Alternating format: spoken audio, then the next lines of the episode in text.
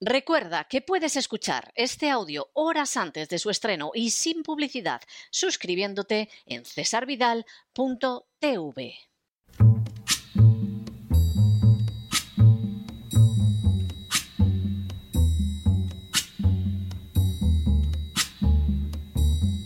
La voz con César Vidal, desde el exilio.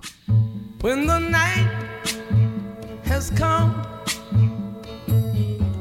and the land is dark and the moon is the only light we'll see. No, I won't be afraid.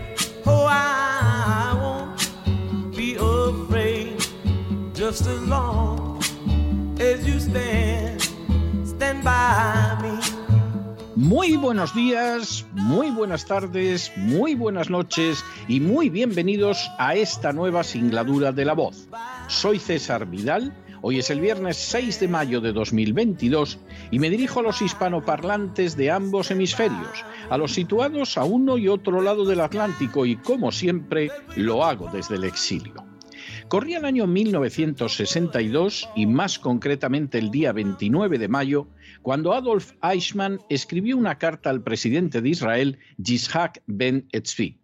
En la misma, Eichmann afirmaba, es necesario trazar una línea entre los dirigentes responsables y la gente como yo, forzada a servir como meros instrumentos en manos de los dirigentes.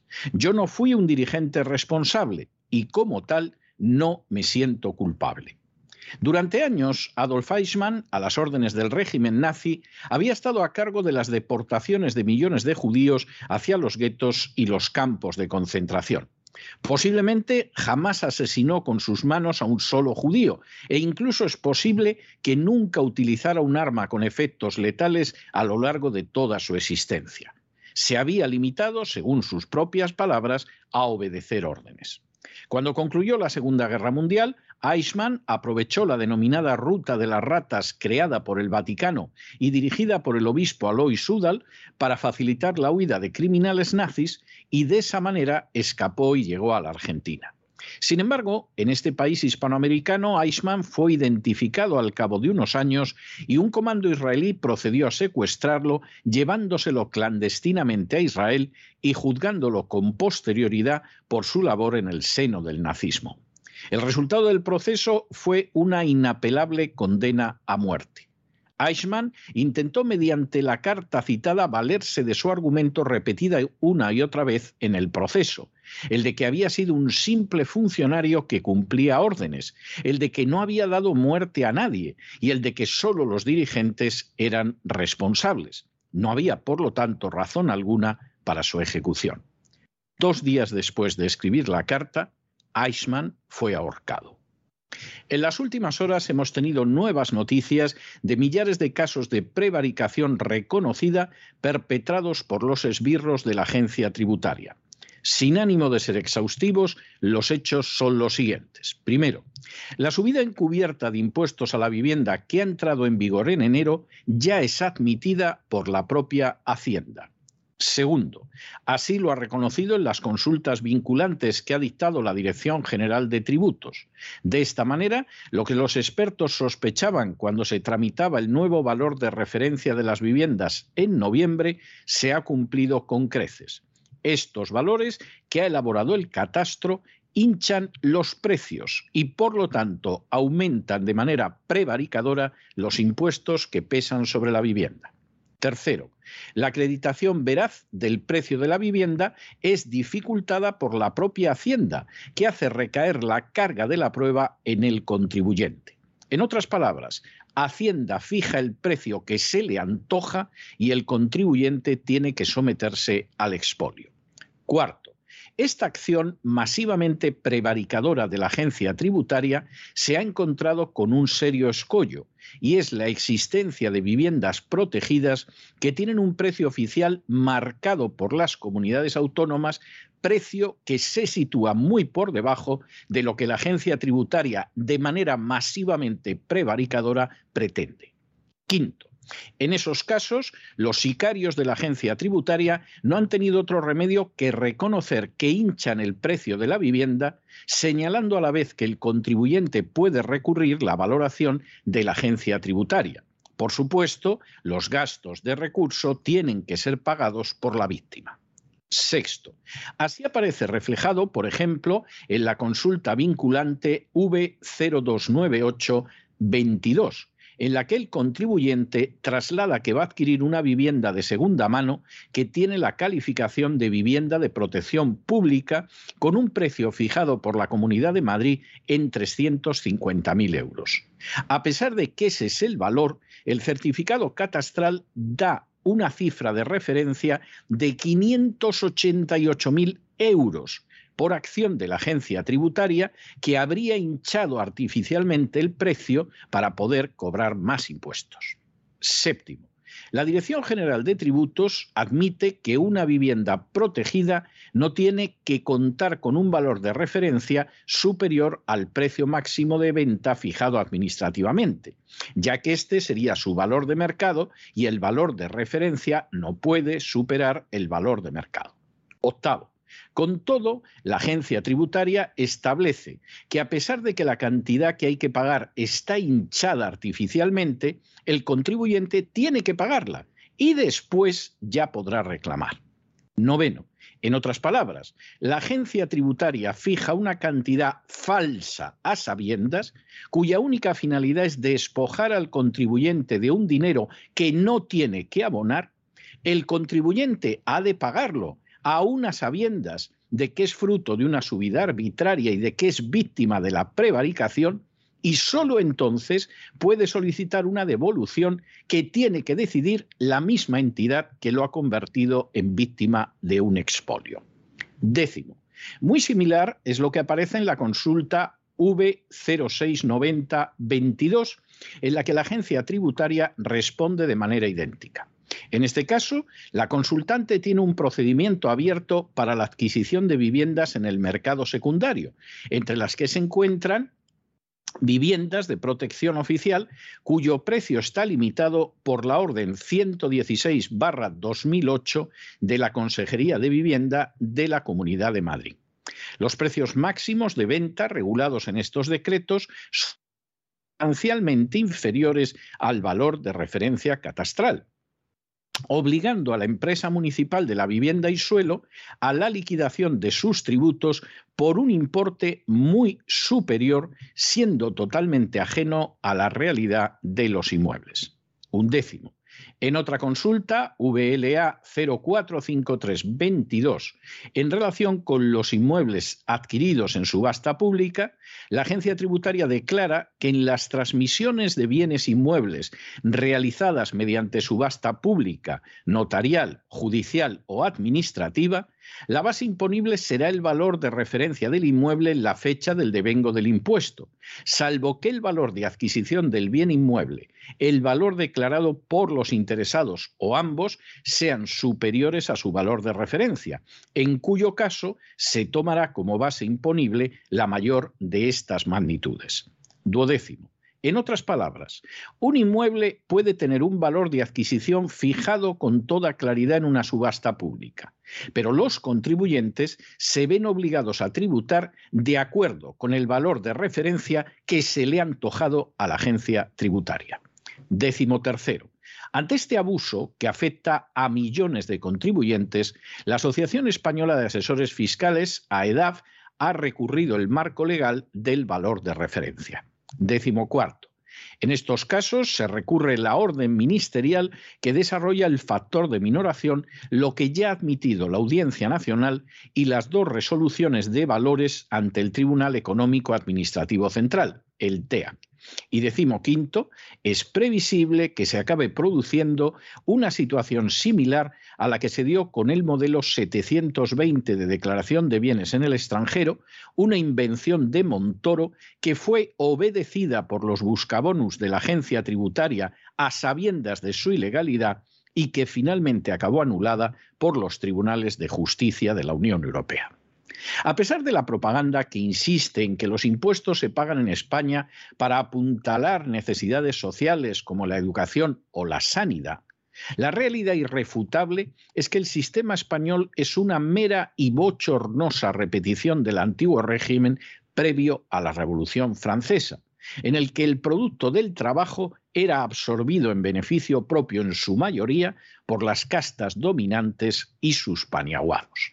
Los españoles sufren un sistema sanitario verdaderamente bochornoso, cuyas mentiras propagandísticas quedaron de manifiesto hace años.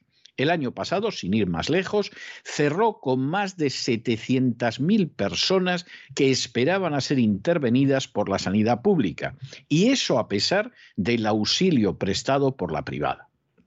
En cuanto al sistema educativo, es absolutamente tercermundista incluso en la universidad. Y de hecho no cuenta con una sola universidad española entre las primeras 200 del mundo. En paralelo, el dinero de la recaudación y del endeudamiento creciente va a parar a manos de los partidos políticos, de los sindicatos, de la Iglesia Católica, de ONGs creadas ad hoc y de enormes manadas de parásitos paniaguados. Todo ello es posible mediante la prevaricación y el fraude de ley que se instrumentaliza a través de los sicarios cobra bonus de la agencia tributaria. En el caso que nos ocupa, hoy resulta más que evidente que el objetivo de la ley de lucha contra el fraude fiscal es permitir a la agencia tributaria que despoje, expolie y robe a los ciudadanos de manera todavía más impune.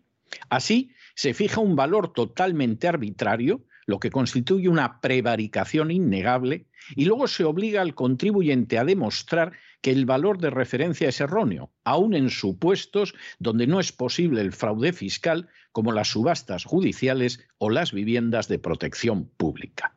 Por si todo lo anterior fuera poco, la propia agencia tributaria reconoce que es así, pero sigue obligando a pagar al contribuyente la cantidad superior fijada de manera injusta y caprichosa y solo después le permite reclamar ante la misma agencia. En otras palabras, te robamos a sabiendas de que te estamos robando y en aquellos casos donde el robo es escandalosamente innegable, te seguimos robando igual y a la vuelta de unos años decidiremos si te devolvemos algo del producto del robo o no lo hacemos. Esta monstruosa prevaricación, que tiene como finalidad expoliar todavía más a los contribuyentes, resulta, por lo tanto, reconocida por los propios cobrabonus de la agencia tributaria, que no obstante la practican e intentan salvarla moralmente con el mismo argumento de Eichmann, es decir, que los responsables son los de arriba y que ellos se limitan a cumplir órdenes. En julio de 1961, mientras Eichmann era sometido a juicio en Israel, Stanley Milgram, un psicólogo de la Universidad de Yale, desarrolló una serie de experimentos de psicología social donde se examinaba la obediencia a las figuras en autoridad, incluyendo explícitamente el área de estudio del Holocausto. Milgram llegó a la conclusión de que entre 1933 y 1945 la obediencia fue un factor absolutamente esencial para asesinar en masa a millones de inocentes. Se construyeron las cámaras de gas, se vigilaron los campos de concentración, se produjeron las cuotas diarias de cadáveres con la misma eficacia que si hubieran estado fabricando algún producto. Según Milgram, aquellas conductas inhumanas se podían haber originado en la mente de una sola persona, pero solo pudieron ser llevadas a cabo a escala masiva porque un número muy amplio de personas obedecieron órdenes. Durante décadas, la agencia tributaria ha robado, expoliado y saqueado a millones de españoles. En infinidad de casos, esa práctica ha conducido a la ruina de empresas, a la destrucción de familias, a millonarias aniquilaciones de puestos de trabajo e incluso a enfermedades y muertes de las víctimas incapaces de soportar el destino cruel que recaía sobre ellas. No puede sorprender que la agencia tributaria pierda más del 51% de los casos que llegan a los tribunales. Ahora podemos ver, aunque algunos lo sabemos desde hace décadas, que la agencia tributaria no está formada por funcionarios honrados y pundonorosos que cumplen con un sagrado deber, aunque a lo mejor hay alguno. Está formada realmente por abyectas ruedecillas de un poder tiránico que incurren en descaradas prevaricaciones solo para mantener un sistema injusto y expoliador y cobrar, como no, sus bonus. El reciente caso de hinchar en una indecente manifestación de prevaricación el valor de las viviendas para poder exprimir más al contribuyente deja al descubierto que no existe el menor atisbo de decencia en los buscabonus de la agencia tributaria. Son simples enemigos del pueblo que se escudan en la obediencia a las órdenes para prevaricar de manera sistemática y robar a manos llenas a víctimas inocentes. Como en el caso del holocausto, podrán alegar que ellos no han ideado las prácticas y que solo obedecen órdenes.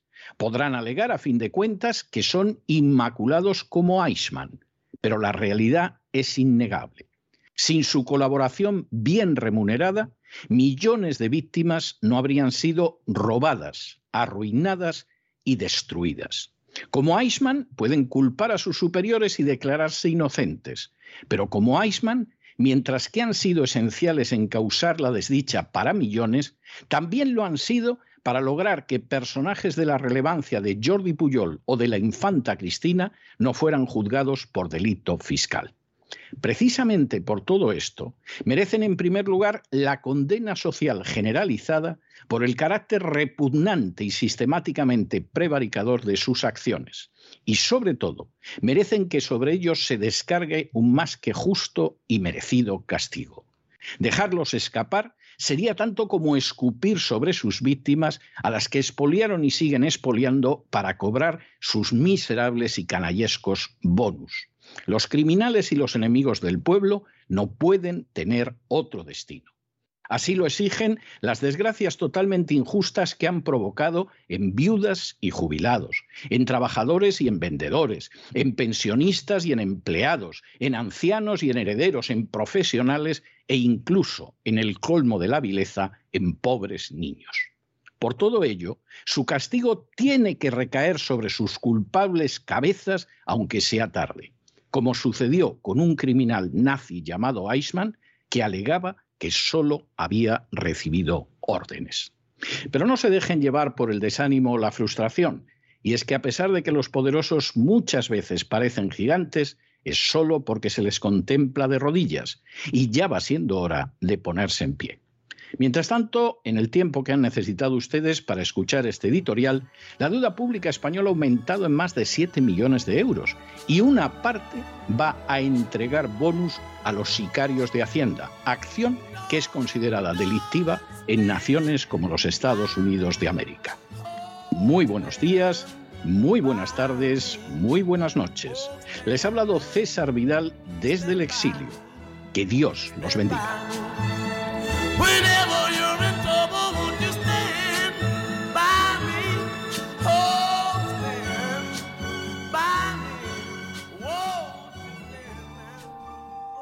Esta sección está patrocinada por crowdfunding con el siguiente mensaje. Nuestro Señor Jesucristo, el único Dios verdadero, es misericordioso y nuestro Salvador.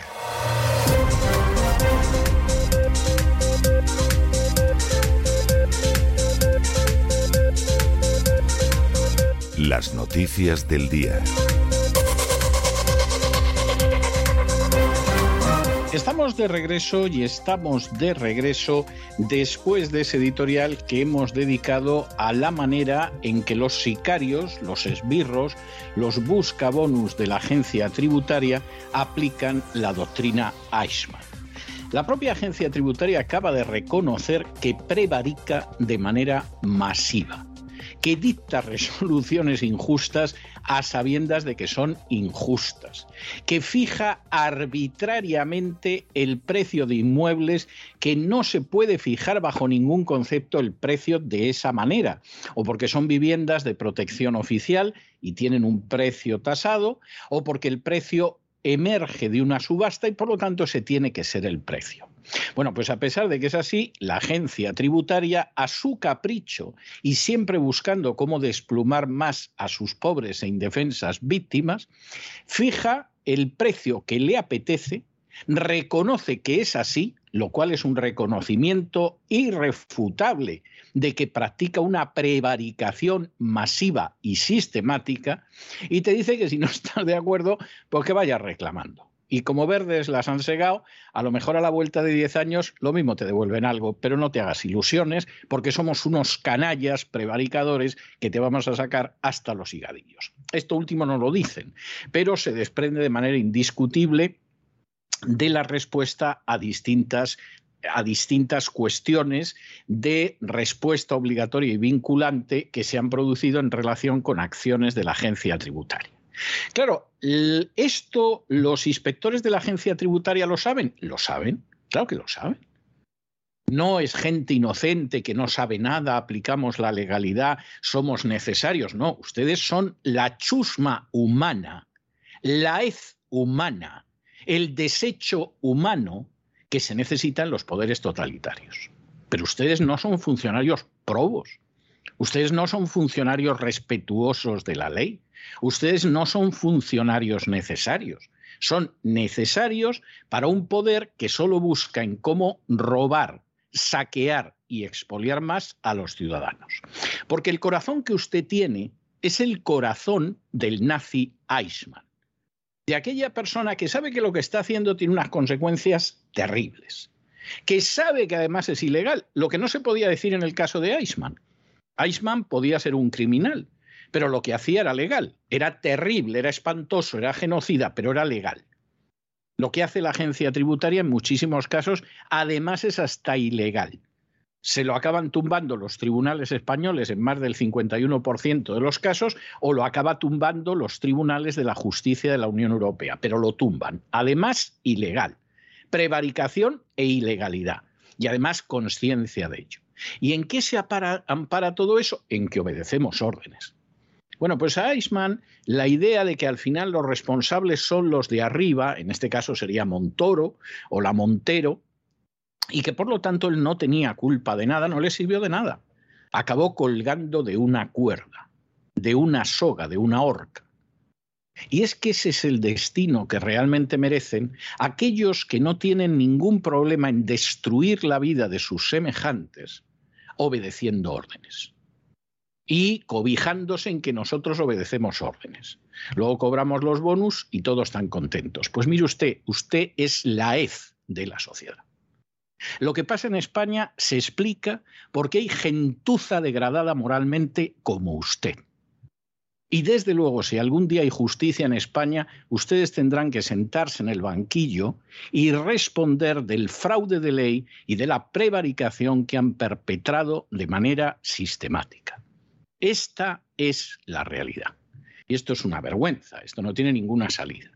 Y alegar que se obedecen órdenes y se cobran bonus, además, cosa que no parece que Eichmann cobrara. ¿eh? Era un criminal, pero parece ser que menos, eh, menos inclinado a aumentar la cuenta corriente que los sicarios de la agencia tributaria. Esta es la triste realidad. Aquí se perpetra la sistemática prevaricación, el fraude de ley continuado, y esta gente lo tiene que pagar.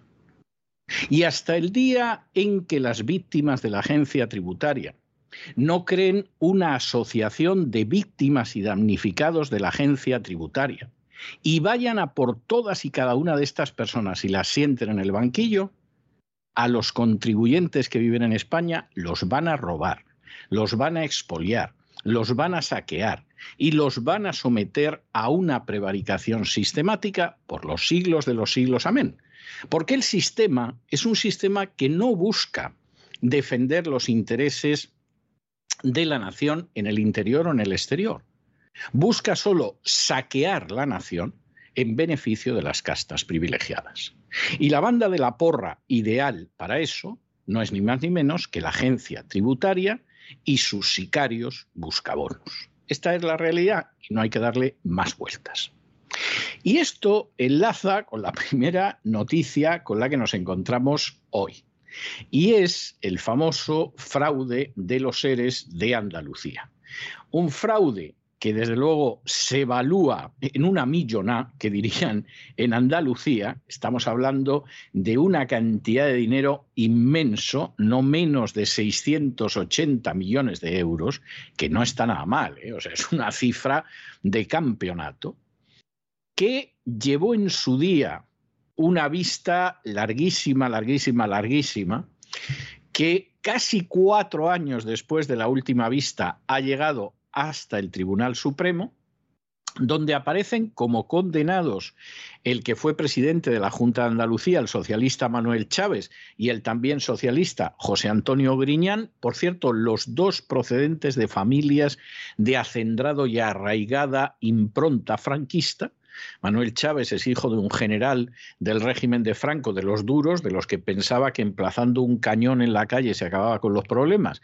Y José Antonio Griñán está más que emparentado con la Guardia de Franco, es decir, vamos, demócratas y socialistas de toda la vida ambos, a los que han condenado. Y llegan al Tribunal Supremo y llegan al Tribunal Supremo con una condena de prevaricación, mira tú qué casualidad, ¿eh? y de malversación de caudales públicos. ¿Y qué alegan Griñán y Chávez? Que no sabían nada, que no sabían absolutamente nada. Así de claro.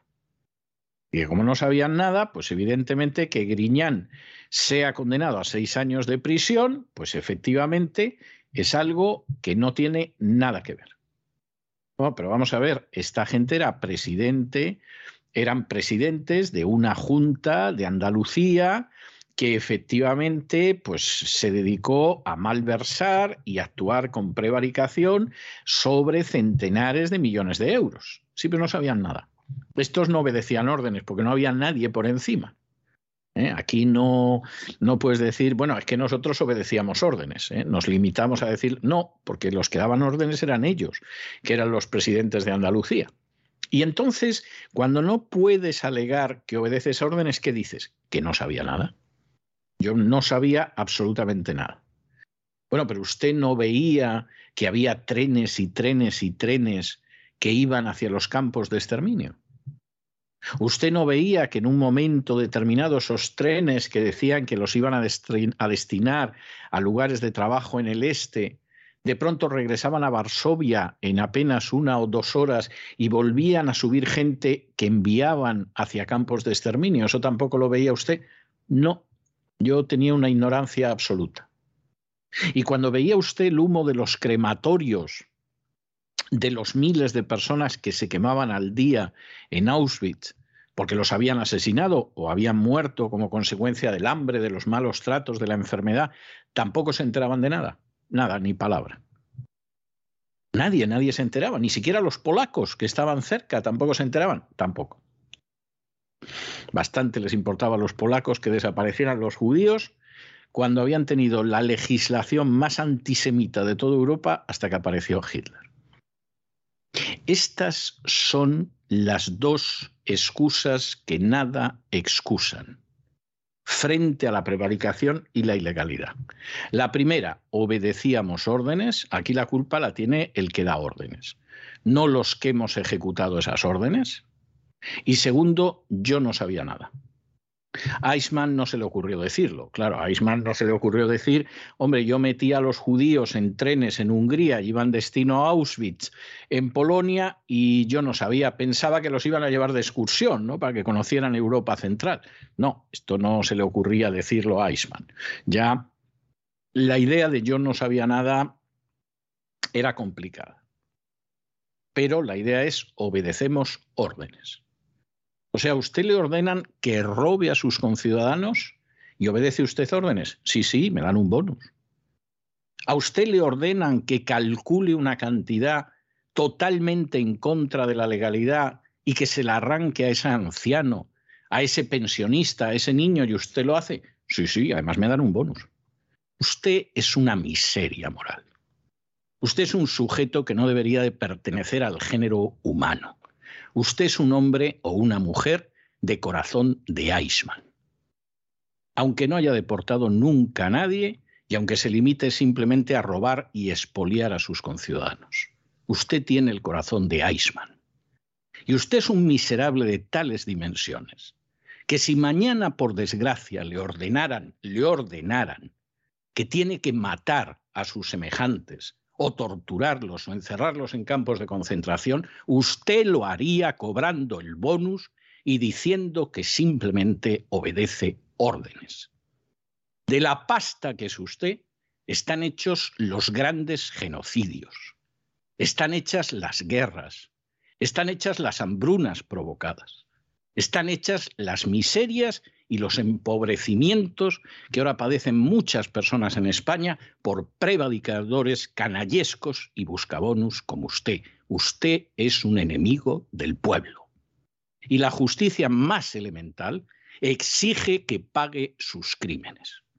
Y si algún día hay justicia en España, no le quepa la menor duda de que los va a pagar. Examinamos estas y otras noticias que les afectan con la ayuda inestimable de María Jesús Alfaya. María Jesús, muy buenas noches. Muy buenas noches, César. Muy buenas noches a los oyentes de La Voz. Casi cuatro años después de la última vista y dos años y seis meses después de que la Audiencia Provincial de Sevilla condenase por el fraude de los SERE a los expresidentes de la Junta de Andalucía, Manuel Chávez y José Antonio Griñán, entre otros, el Tribunal Supremo revisa la sentencia de la denominada pieza política de la macrocausa de los seres de Andalucía.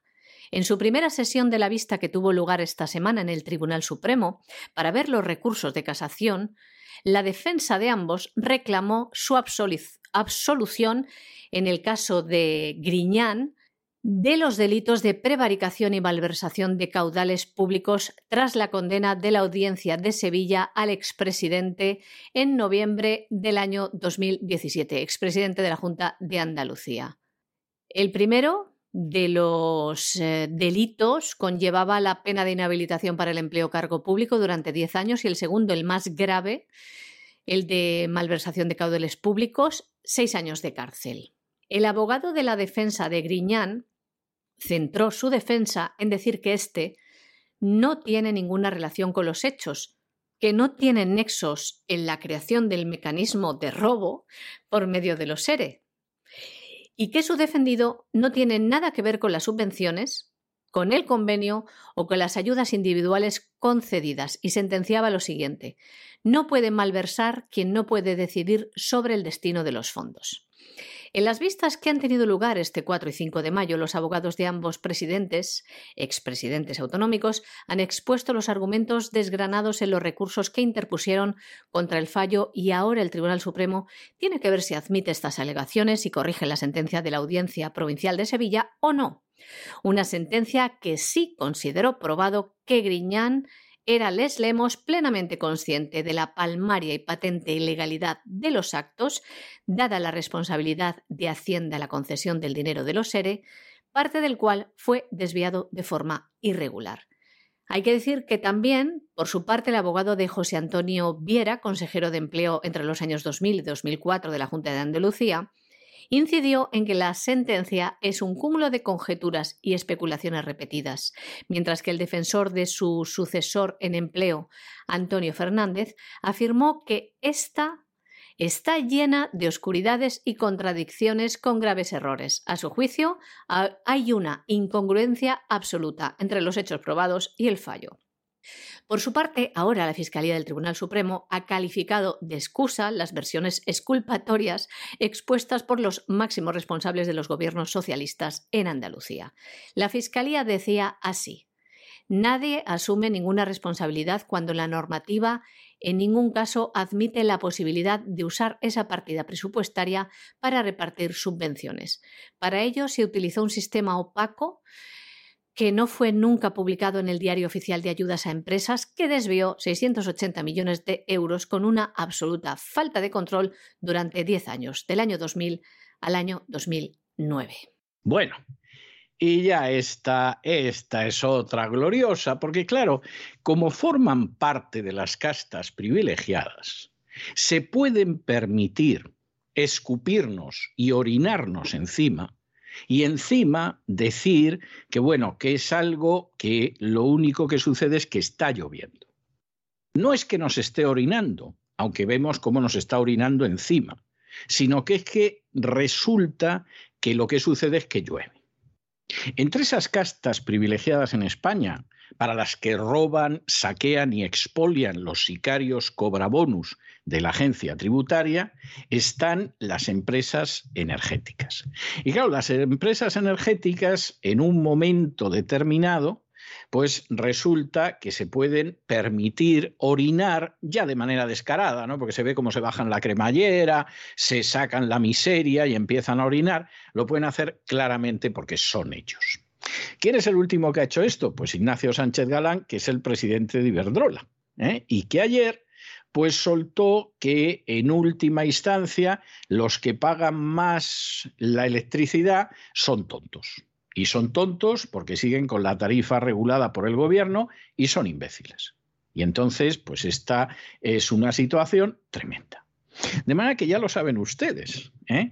El presidente de Iberdrola, que es una compañía con unas intenciones y unas acciones más negras que un cura tumbado, de los de antes, de los que iban con sotana negra, claro está. Resulta que encima se permite decir que lo que pasa es que hay españoles que son tontos y son los que más pagan.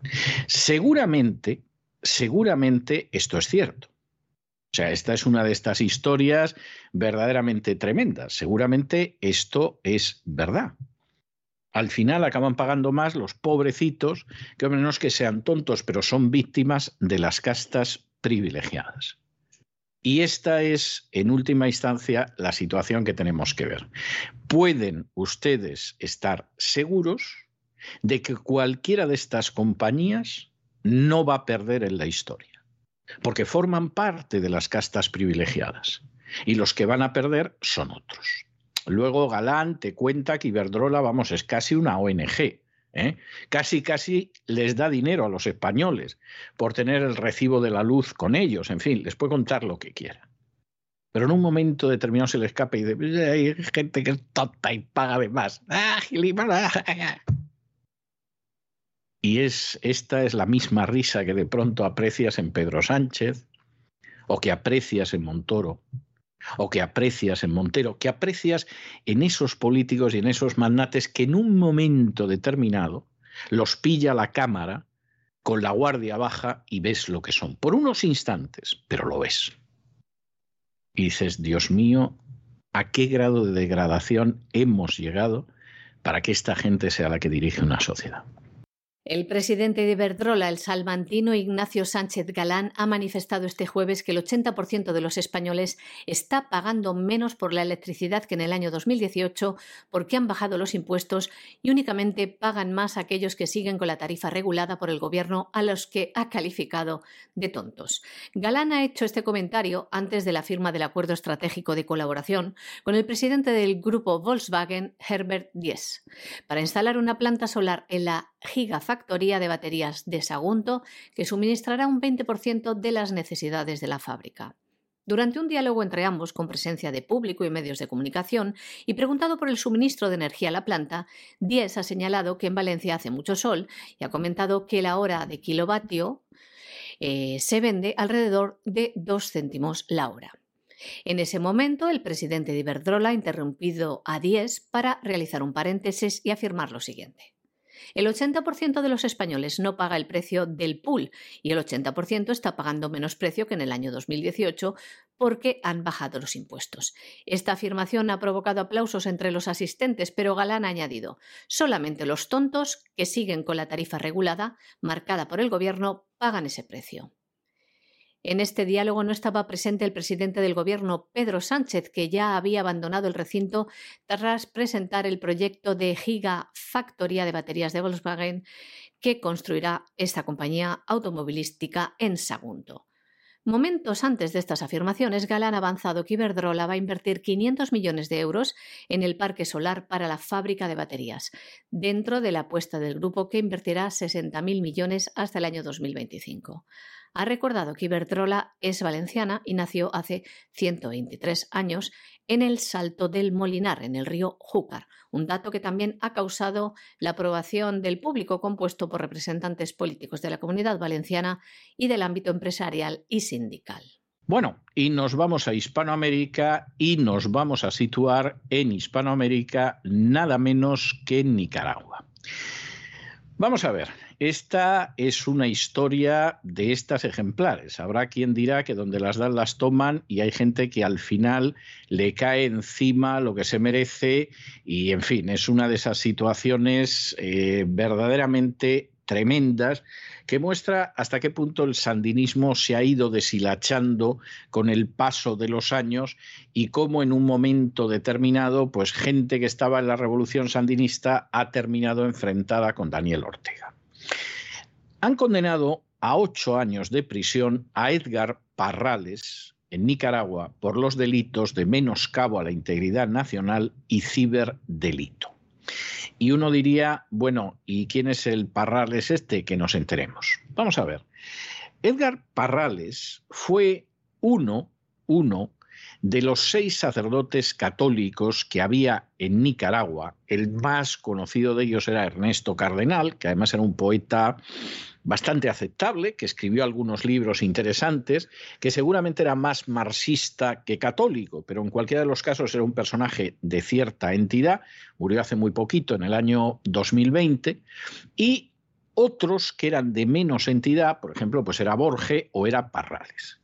Estos formaban un grupo de sacerdotes que en un momento determinado ejercían cargos públicos en los años 80, 70, 80 en el Frente Sandinista y los sancionó Juan Pablo II. Juan Pablo II, que quería llevarse muy bien con Ronald Reagan.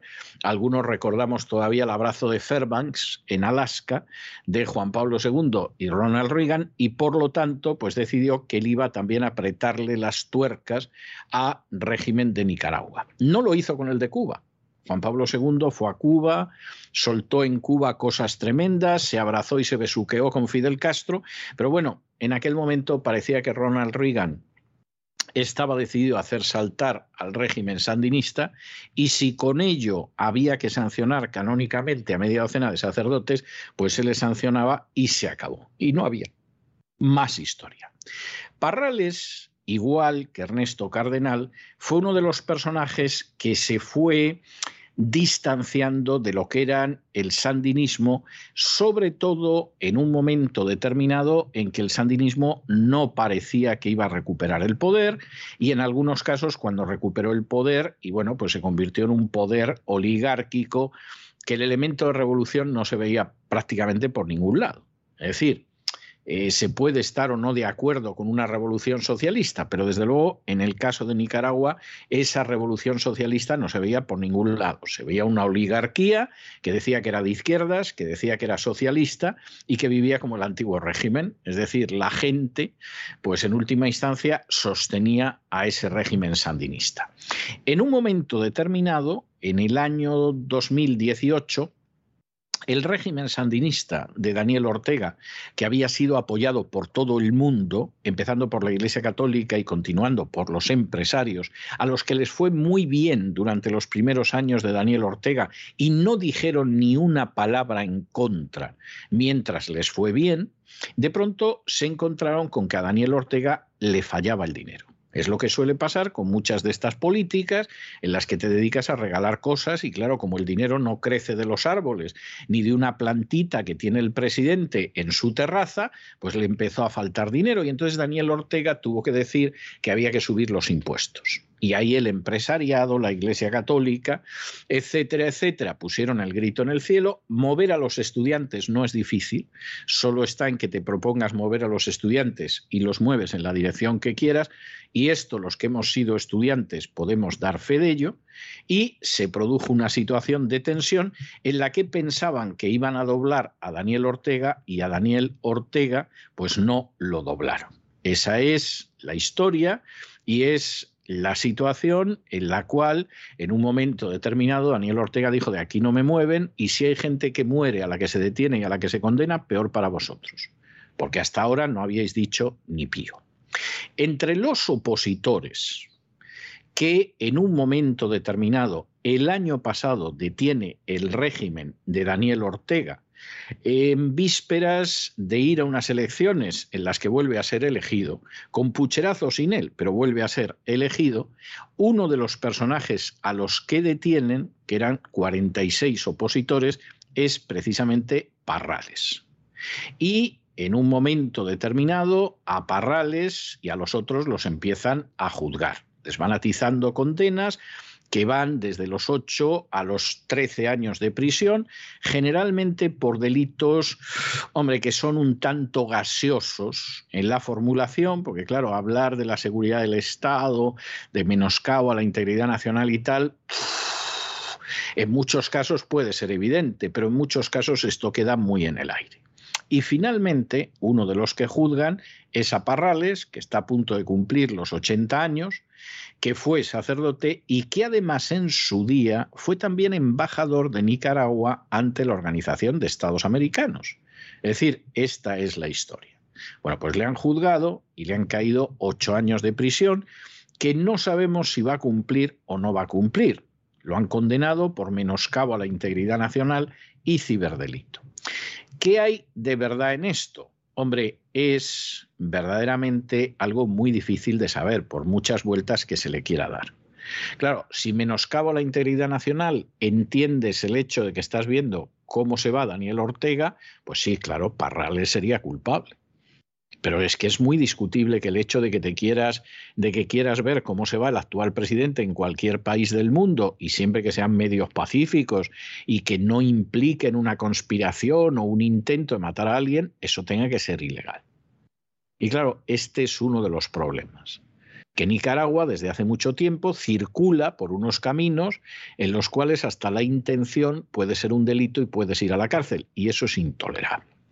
Lo del ciberdelito, pues fíjense ustedes, todavía es algo que está más en lo indefinido. Es decir, Edgar Parrales ha tenido contacto eh, por el ciberespacio con gente que quiere derribar a Daniel Ortega.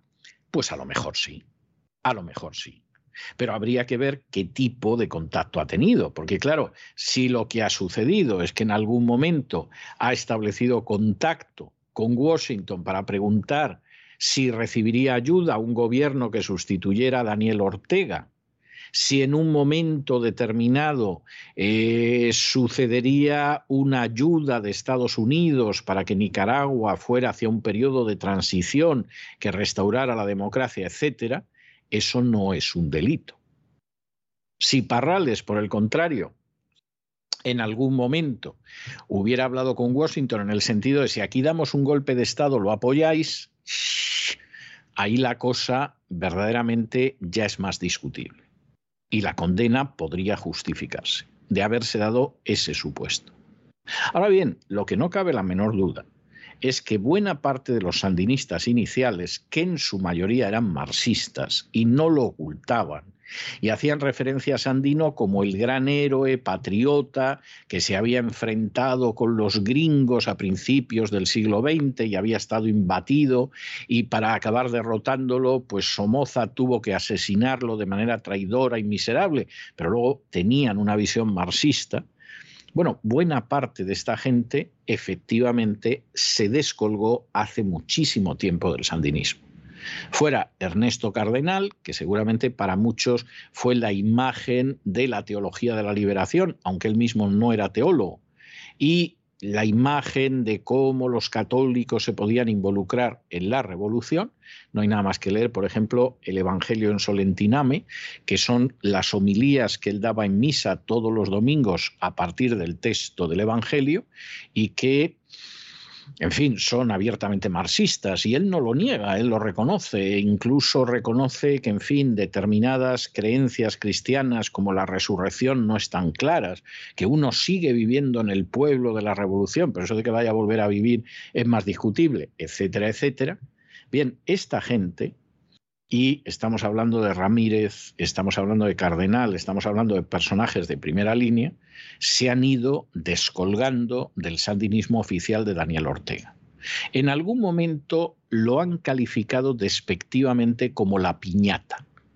Es decir, el sandinismo se había convertido en un régimen que en vez de, por ejemplo, repartir tierras, socializar los medios de producción, etcétera, etcétera, había hecho una piñata con todo, había golpeado a la piñata y luego los dirigentes sandinistas con Ortega a la cabeza se habían lanzado a lo que salía de la piñata y se habían quedado con ello.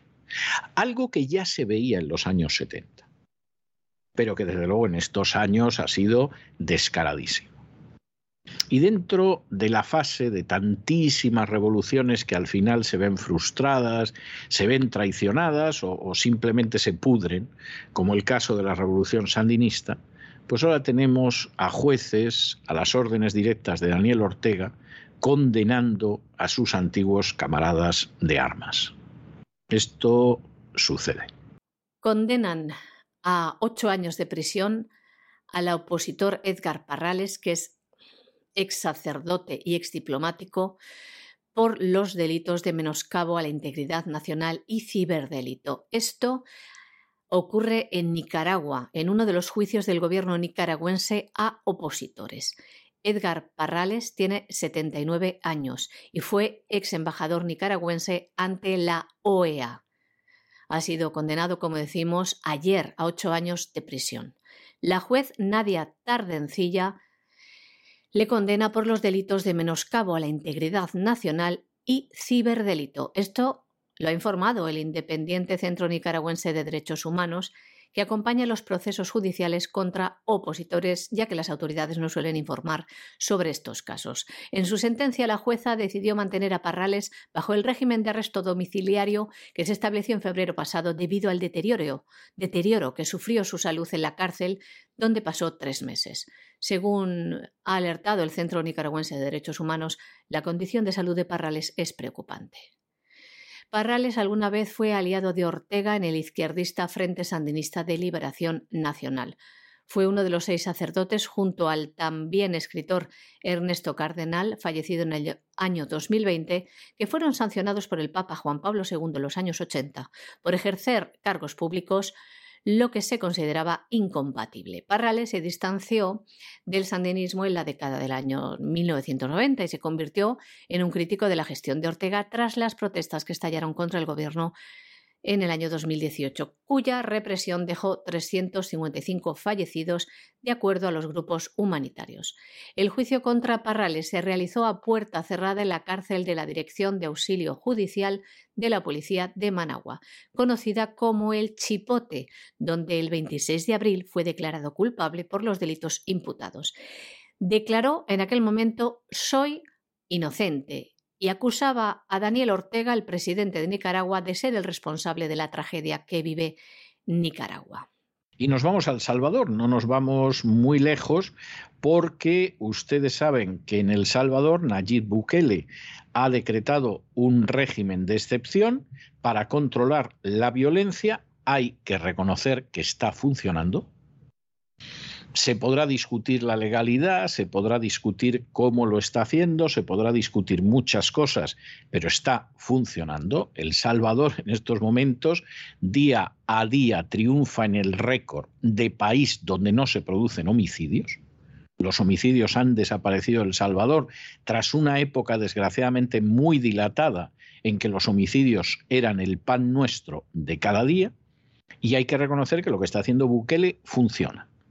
Luego se puede discutir la legalidad, se puede discutir la metodología, pero los resultados están ahí. Es decir, es posible acabar con los homicidios, con los asesinatos, con la violencia, en una nación más que podrida de homicidios, de asesinatos y de violencia. Y el caso del Salvador es innegable. Pero claro, en medio de todas estas medidas, pues ha habido gente que ha sido detenida y que los familiares consideran que esas detenciones son arbitrarias y son ilegales. Y ahora mismo, una docena de familias de comunidades rurales de la zona del Bajo Lempa, en la zona oriental del Salvador, han llegado ante la Corte Suprema de Justicia salvadoreña para que pongan en la calle a una serie de personas que han sido detenidas, según ellos, de manera injustificada.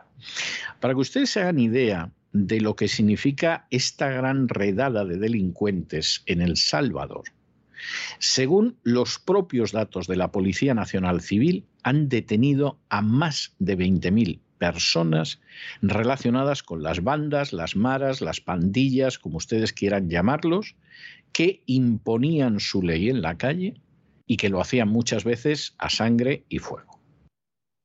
De modo que si uno quiere acabar con la delincuencia organizada, acaba con ella. Cuestión aparte es que te salga el jefe del FBI, como en su día hizo Edgar Hoover, y te diga, por ejemplo, que en Estados Unidos no hay crimen organizado y que no tiene ningún sentido ir a por el crimen no organizado porque no existe. Y Al Capone debía ser de los Boy Scouts, por ejemplo o Mayer Lansky o, esta gente, pues no, eran delincuentes aislados, no existía el crimen organizado. ¿Y quién lo dice? El jefe del FBI. O efectivamente puede existir ese crimen más que organizado, pero en un momento determinado el gobierno decide dar puestos en la administración pública muy bien pagados a esos criminales e incluso apoyarse en ellos para gobernar, como pasa en España. Y claro, evidentemente ese crimen no se acaba. No se acaba el crimen, no se acaba esa situación, ni cosa parecida. Ahora, en un momento determinado, un presidente decide que va a acabar con la violencia y acaba con ella. Pues miren ustedes, un país como El Salvador, que no es una gran potencia, no tiene unas grandes fuerzas armadas, etcétera, etcétera, lleva ya varios días demostrando que es posible. Ahora queda, de alguna manera, por dilucidar responsabilidades, por si en esa liquidación de una violencia vergonzosa que no preocupaba absolutamente a nadie, se han podido cometer errores o excesos o incluso delitos. Pero desde luego hay que reconocerlo y quien ahora se dirige a ustedes no siente la menor simpatía por el presidente del Salvador, ni antes de que lo eligieran ni después de que lo eligieran, hay que reconocer que es el único que ha decidido realmente agarrar al toro por los cuernos. Y todo indica que está a punto de desnucar al toro. Es para pensarlo, ¿eh? Un grupo de personas salvadoreñas, angustiadas por las detenciones de sus familiares durante el régimen de excepción decretado por el Congreso a petición del presidente Nayib Bukele, pues ahora se ha presentado ayer ante la Corte Suprema de Justicia para presentar recursos con los que buscan la liberación de sus parientes. Se trata de 12 familias de comunidades rurales de la zona del Bajo Lempa, en el oriente de El Salvador, quienes llegaron a la Corte Suprema de Justicia para entregar recursos de habeas corpus a la Sala de lo Constitucional. Defienden que quienes están en prisión han sido detenidos injustificadamente sin ningún delito y simplemente porque los encontraron en la calle. El, Salvador se encuentra bajo régimen de excepción implementado desde finales del mes de marzo por la violencia atribuida por el gobierno a las pandillas. Con este régimen de excepción se han suspendido varios derechos constitucionales como la libre asociación y reunión. Durante el estado de excepción han tenido lugar detenciones masivas. Cinco ONGs han reportado al menos 338 denuncias de violaciones de derechos humanos durante el primer mes bajo el régimen de excepción. La vulneración que más han denunciado es la detención arbitraria, representado en algunas organizaciones, incluso más del 70% de los casos recibidos. Según datos de la Policía Nacional Civil, más de 20.000 supuestos pandilleros o personas vinculadas a estas bandas han sido detenidas. Y nos vamos a internacional y nos vamos con una noticia que es verdaderamente inquietante, aunque hay que decir que la verdad es que las noticias sobre las supuestas vacunas del coronavirus, que no son precisamente para alegrarse, bueno, esto es un día sí, otro también, y el de más allá, por supuesto. La FDA, que es el organismo en Estados Unidos encargado de controlar, entre otras cosas, los medicamentos, y la que en un momento determinado pues decide si un medicamento eh, se legaliza o no, estamos viendo cada vez más que su control deja muchísimo que desear y que el peso de la Big Pharma dentro de la FDA es enorme, enorme, aunque muchos no lo sabían, bueno, pues la FDA y cómo estará su cuerpo ha limitado el uso de la vacuna de Johnson Johnson contra el coronavirus porque hay riesgos de coágulos.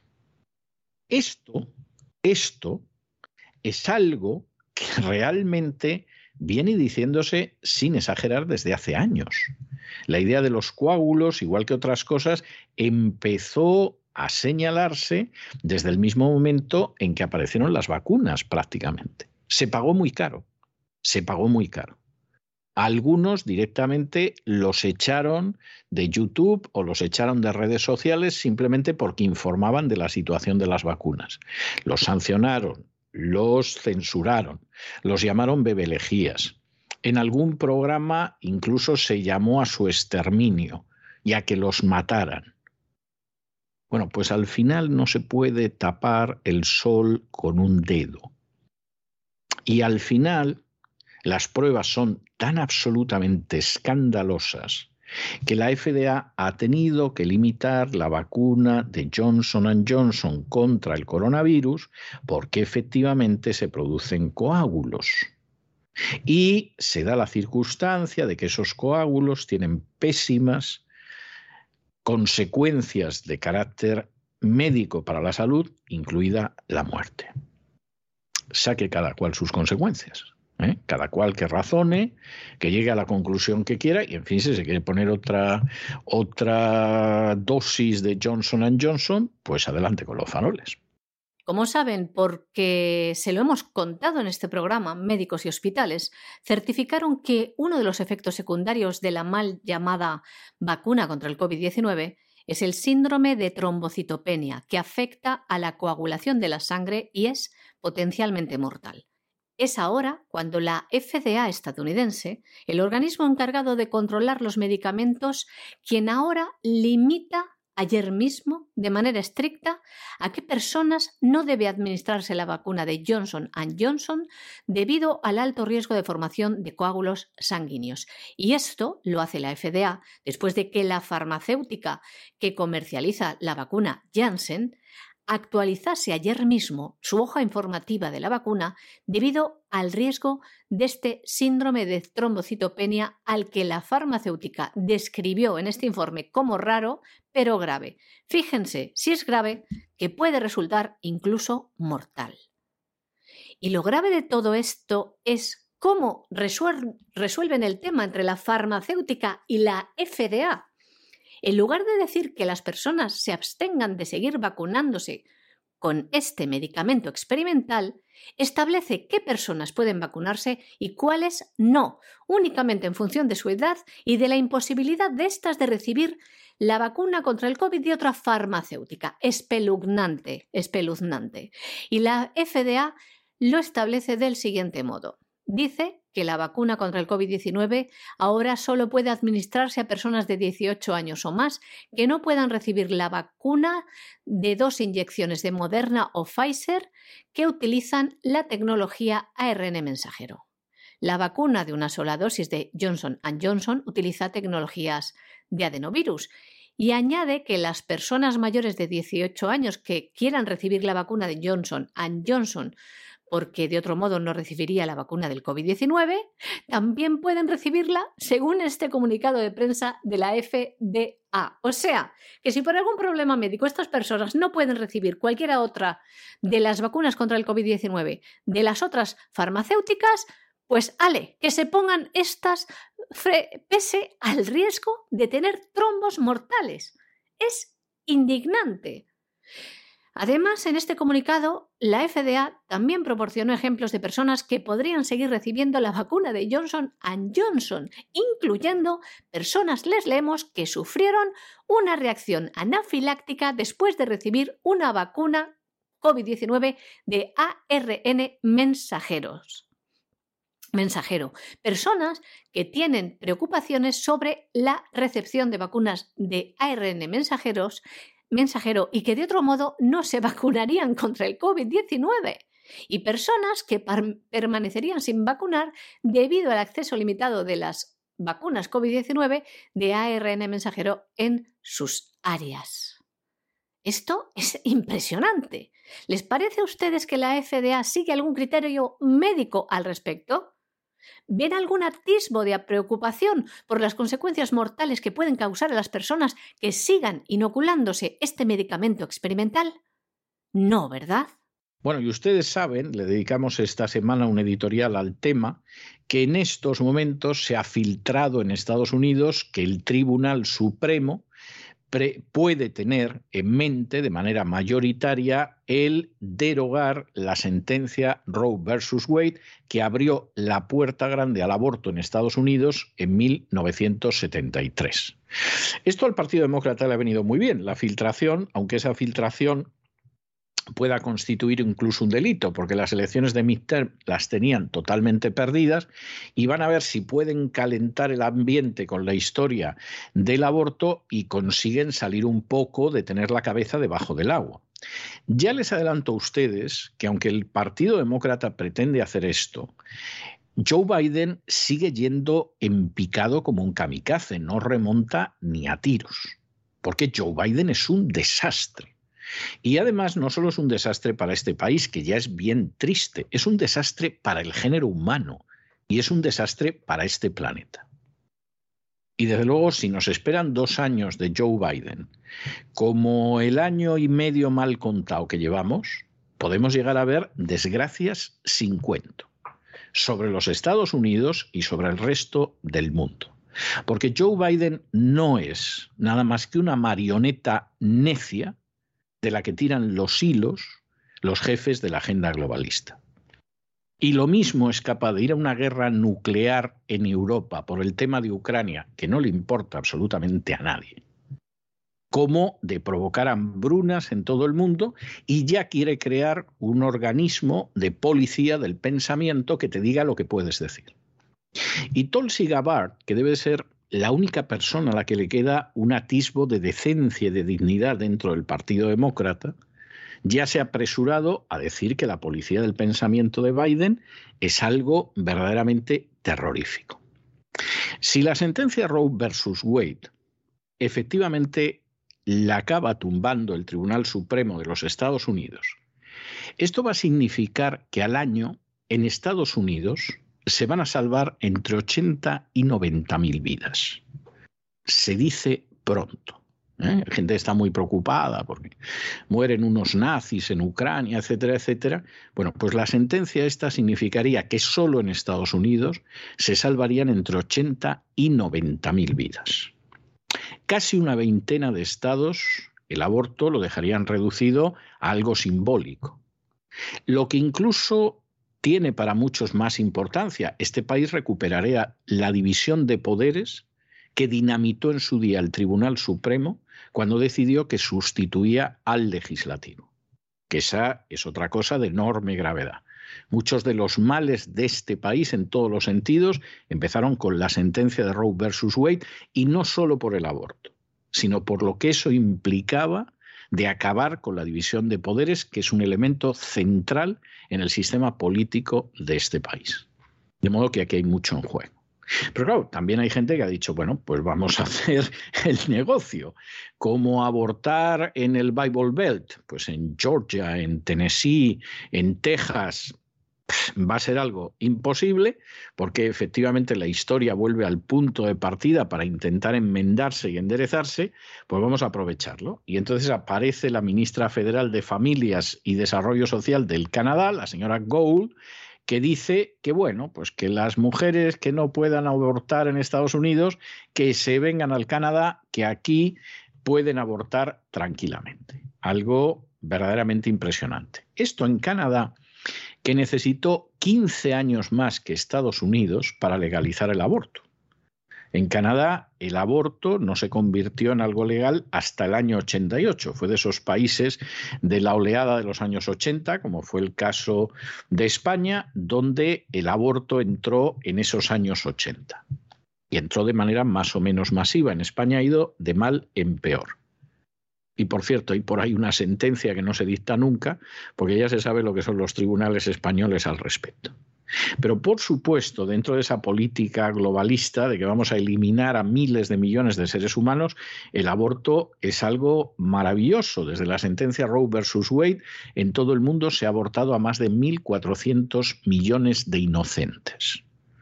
De manera que como método de reducir la población, las guerras mundiales fueron un chiste comparado con la legislación proabortista.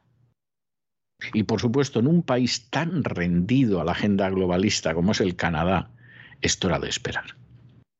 Luego lo que acabe sucediendo con esos países, eso ya es otra cuestión.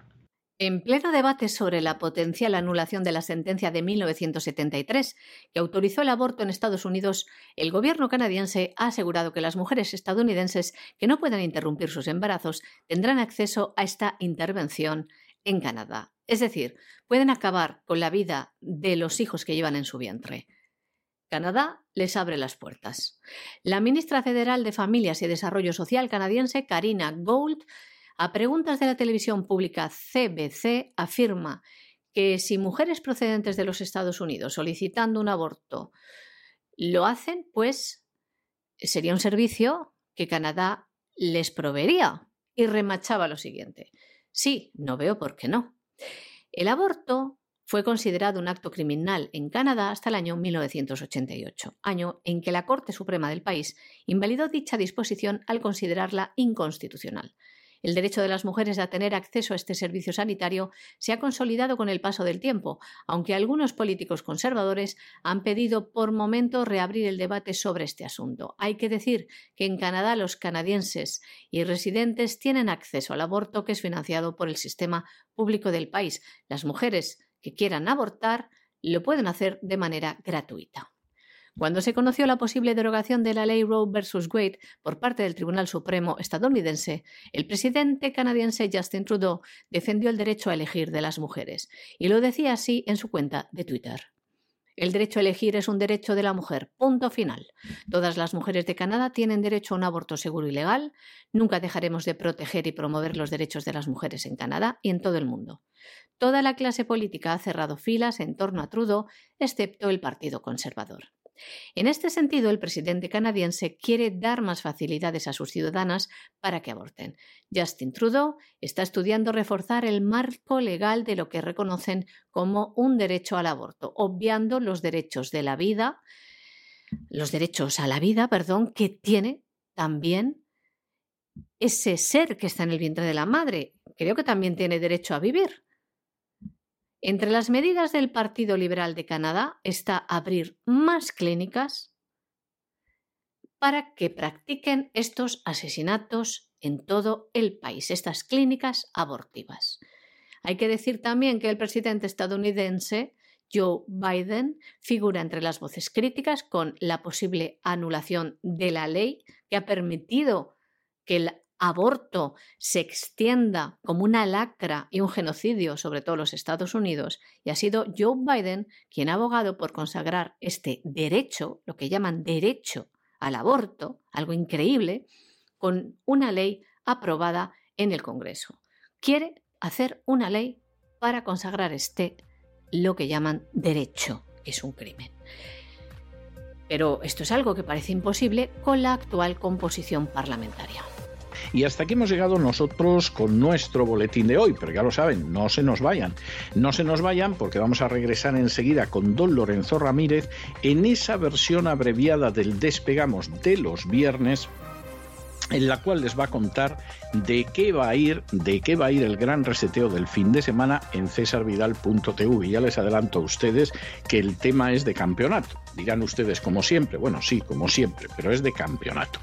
Y luego ya saben que tenemos una entrevista muy especial, como tenemos todos los viernes, que estará dedicada al mundo de la cultura con un invitado muy especial. De manera que no se vayan, que regresamos enseguida.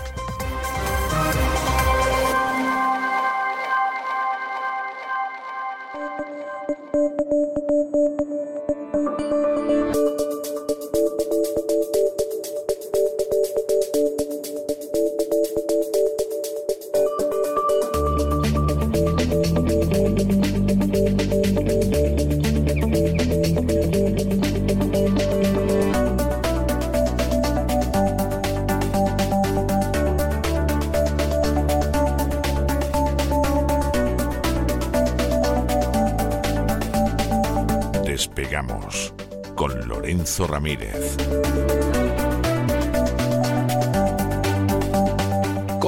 raudos y veloces hacia nuestro avión, atravesamos el umbral, nos tiramos en plancha sobre los asientos, nos abrochamos los cinturones,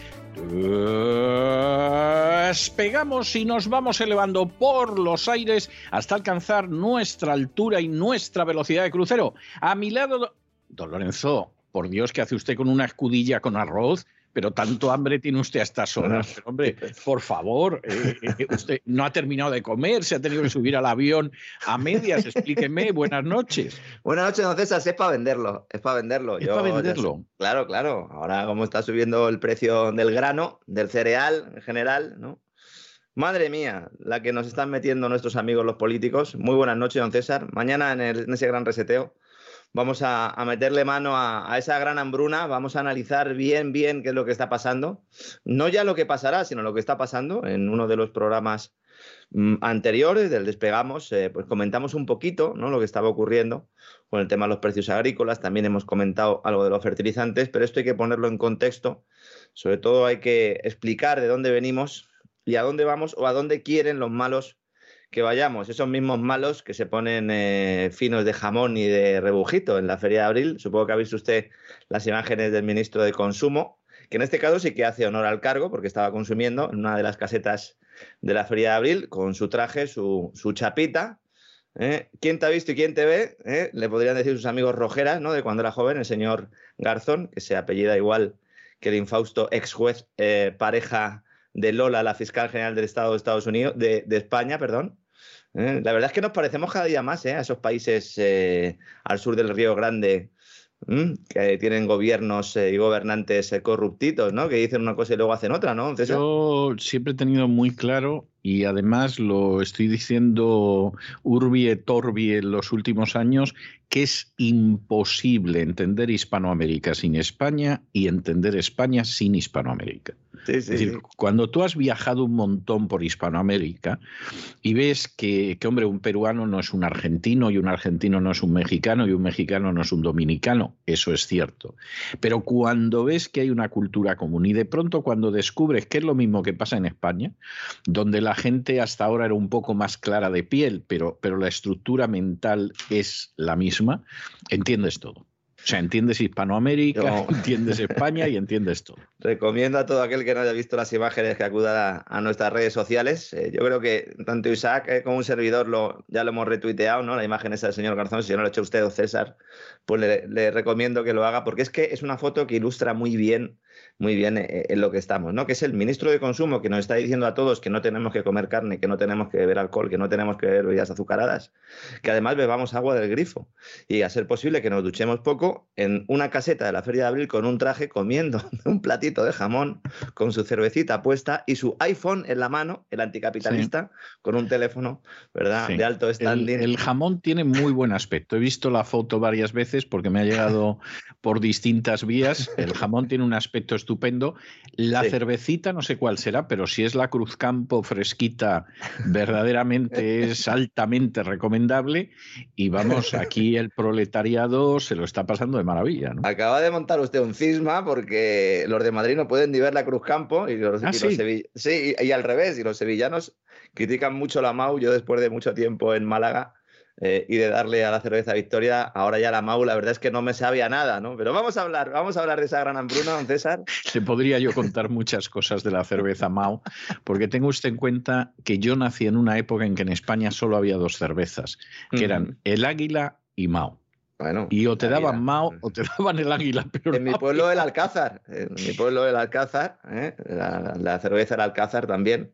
cerveza mucho más joven que yo. Cerveza va a haber vivido con otras. ¿eh?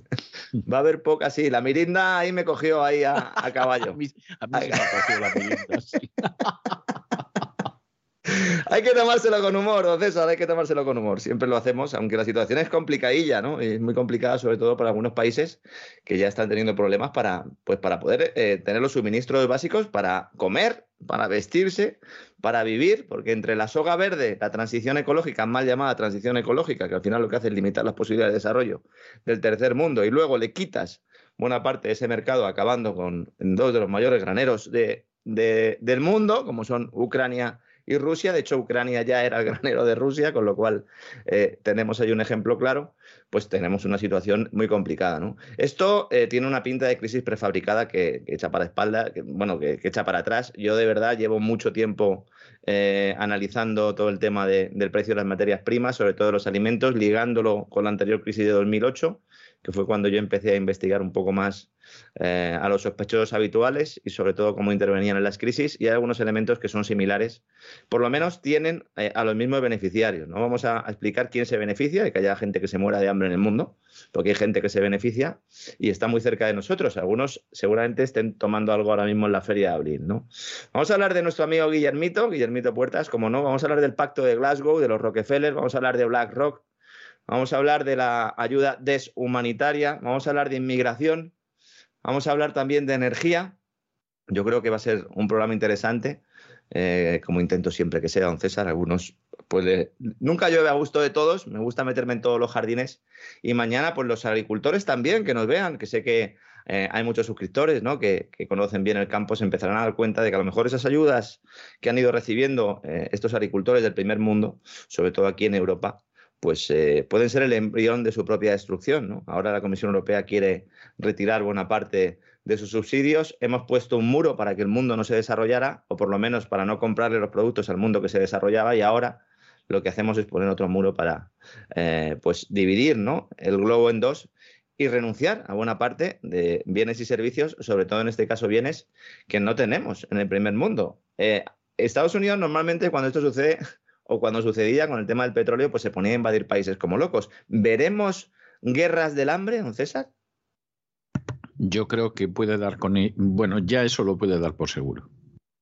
Yo creo que ya hay guerras del hambre. Yemen, por ejemplo. Sí, sí, sí. O sea, y, varios países africanos de esos que jamás hablan las furcias mediáticas. Yemen, que está siendo bombardeado de forma sistemática por los eh, de Arabia Saudí, encima se están quejando porque dicen, oye, ¿qué pasa? No nos echáis una mano, que aquí hay que matar gente, ¿no? Y entonces se ha puesto en contacto con la Casa Blanca, la OTAN parece que se pone un poco de perfil, dice, déjanos primero que solucionemos el tema de Ucrania y Arabia Saudí amenaza con eh, pasar una parte ¿no? de, esas, bueno, de esos contratos que tiene de venta de petróleo al yuan. ¿no? Fíjese cómo es la cosa. ¿no? no solo no se critica esa guerra de Yemen, sino que encima se utilizan medios eh, norteamericanos como el Wall Street Journal o el New York Times para hacer estas peticiones por parte de Arabia Saudí que parecen eh, como cuando secuestran a alguien ¿no? y te mandan un comunicado ¿no? una, una lista con los requerimientos ¿no? que tienes que hacer para que suelten a tu familiar.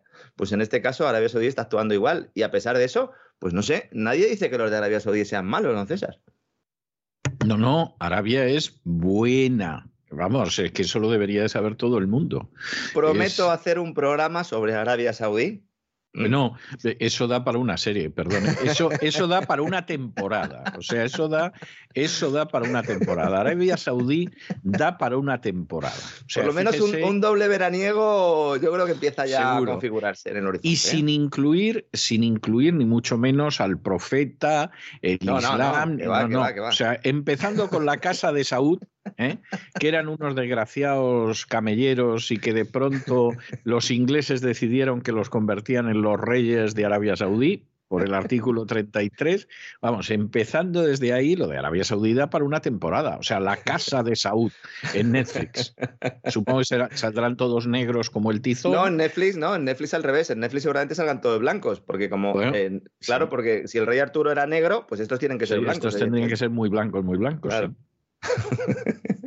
Como Colón, también de nuestra época, ¿verdad, don César? Sí, sí, sí, ¿Eh? sí, sí. Sí, no cabe la, menor duda. Es algo auténticamente tremendo. Tremendo. Sí, sí. Daniel Craig eh, interpretando a, a. Eso podría ser algo impresionante. el Bond haciendo, de, haciendo del preboste ¿no? de, la, de la Casa Saudí. Pues hablaremos un día de Arabia Saudí, pero mañana vamos a hablar de esa gran hambruna. Y bueno, pues espero sobre todo que dé pistas a muchos para seguir investigando, para seguir analizando y sobre todo para tener una cierta base distinta a la que nos cuentan, para que cuando leamos determinadas informaciones en medios oficialistas, pues sepamos traducir lo que quiere decir eh, esa información, ¿no? Y no quedarnos en esos titulares, no quedarnos en esas imágenes, no quedarnos pues en la superficie de los temas, que es lo que se pretende un poco que hagamos y así pues seguimos, sigamos jugando, ¿no? A este circo que han montado nuestros amigos, los ingenieros sociales, esos que dicen ser los buenos, pero que son malos y son muy malos, César. No, ya lo creo que son malos, son malísimos. Es algo, es algo verdaderamente impresionante. Como siempre, en cesarvidal.tv, que a veces no lo comentamos en nuestro, en nuestro canal, para suscriptores. Si no se han suscrito, pues eh, pueden suscribirse ya. Y como siempre decimos, están todos los programas de todas las temporadas ahí, porque a veces incluso hacemos referencias de programas anteriores, vamos avanzando en muchos temas. ¿eh? Mañana también mencionaremos dos o tres programas antiguos que son clave también para un poco comprender todo esto y unir los puntos. Y bueno, pues eh, hay, que, hay que hablar de, estas cosas, don César, y, y, para, eso, para eso estamos aquí. Y hay que recordar también a los suscriptores más recientes de cesarvidal.tv que consuman los programas con moderación. ¿Eh? porque me he enterado de que ha habido gente que se ha suscrito y se pasó la Semana Santa viéndose todo Camino del Sur.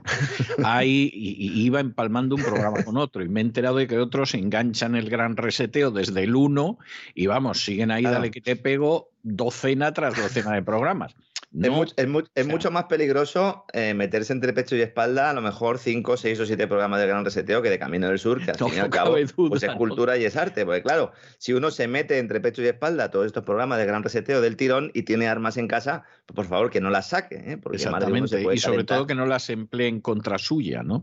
O sea, esta, esta es la historia. No, pero quiero decir que consuman con moderación. O sea, se puede ver, pues yo qué sé, dos, tres, cuatro programas del, del Gran reseteo eh, seguidos más de cuatro ya la cosa puede ser verdaderamente demasiado. ¿eh?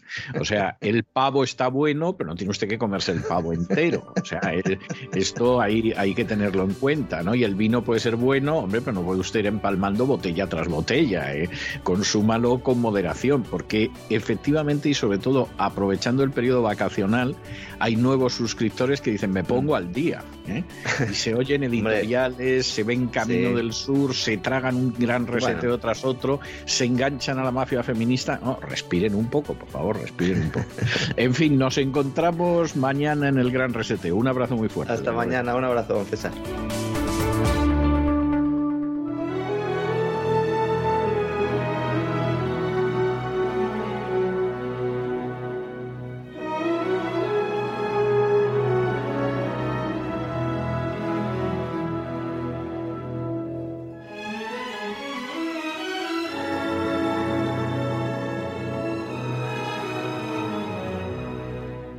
Candilejas, Teatro y Espectáculo con César Vidal.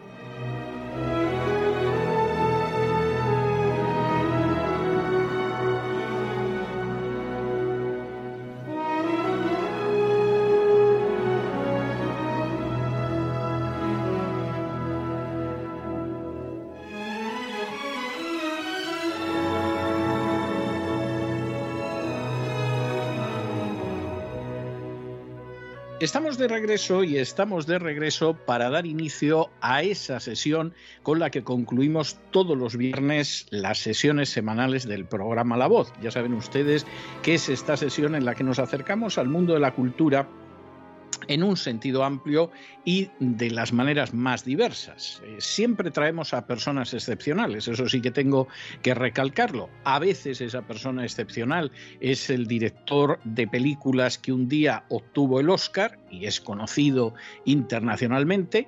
A veces es una persona cuyo ámbito de conocimiento pues se limita a lo local o a lo nacional y lo mismo es una figura del ballet que puede ser una escultora, que puede ser un pintor. En este em, sentido varía, pero siempre es una persona absolutamente notable que merece la pena que ustedes escuchen si ya la conocen y si no la conocen, que lleguen a conocerla, porque efectivamente es algo que les va a enriquecer.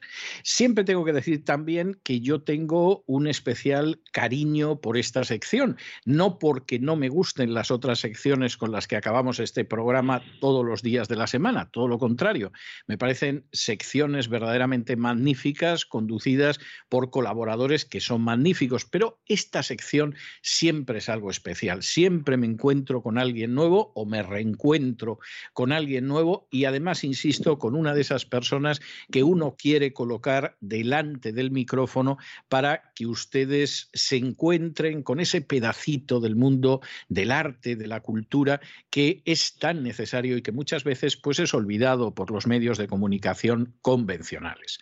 Nuestro Invitado de esta noche es una persona que se relaciona con la música, que se relaciona además con un tipo de música muy específico que a mí personalmente me gusta mucho, pero que no necesariamente a ustedes les tiene que pasar igual, y que además se relaciona con un tipo de instrumento que a mí siempre me llamó la atención muchísimo desde que era un niño muy pequeño y ese tipo de instrumento empezó a verse en las televisiones españolas, porque realmente yo creo que salta en esos años 60 en que yo no levantaba apenas dos palmos del suelo y de pronto apareció como algo totalmente nuevo que además a la gente le resultaba punto menos que mágico. Hay mucho de mágico, hay mucho de nuevo, de innovador, desde luego de musical, en la figura y en la obra de nuestro invitado, que es Carlos Sánchez.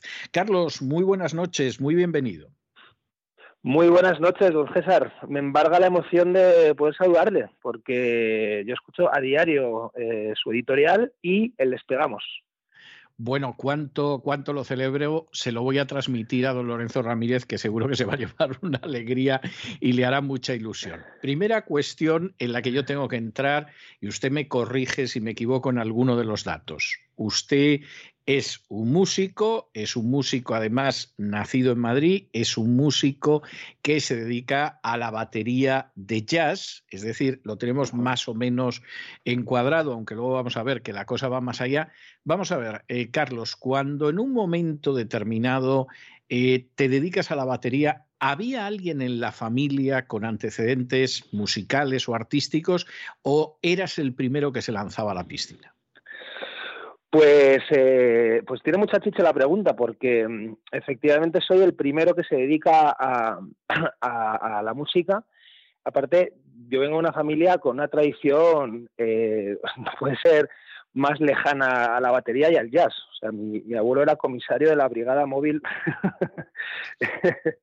la Brigada Móvil en Madrid y en Gijón y en Donosti. En sus momentos, en aquellos momentos la ETA, tan, tan cruentos y pues, eh, pues mi padre, pues un abogado laboralista que se tomó bastante mal este asunto. bueno, eh, su padre, abogado laboralista, y cuando Carlos llega y dice, vamos a ver que yo, lo mío es la música, a mí lo que me gusta es la música, yo quiero dedicarme a la música, en casa no le dijeron, Carlos, por amor de Dios, estudia algo serio, eh, conviértete en funcionario o, yo qué sé, o en empleado de una caja de ahorros, en fin, algo, algo que sea estable, olvídate de la música, o por el contrario, les pareció bien.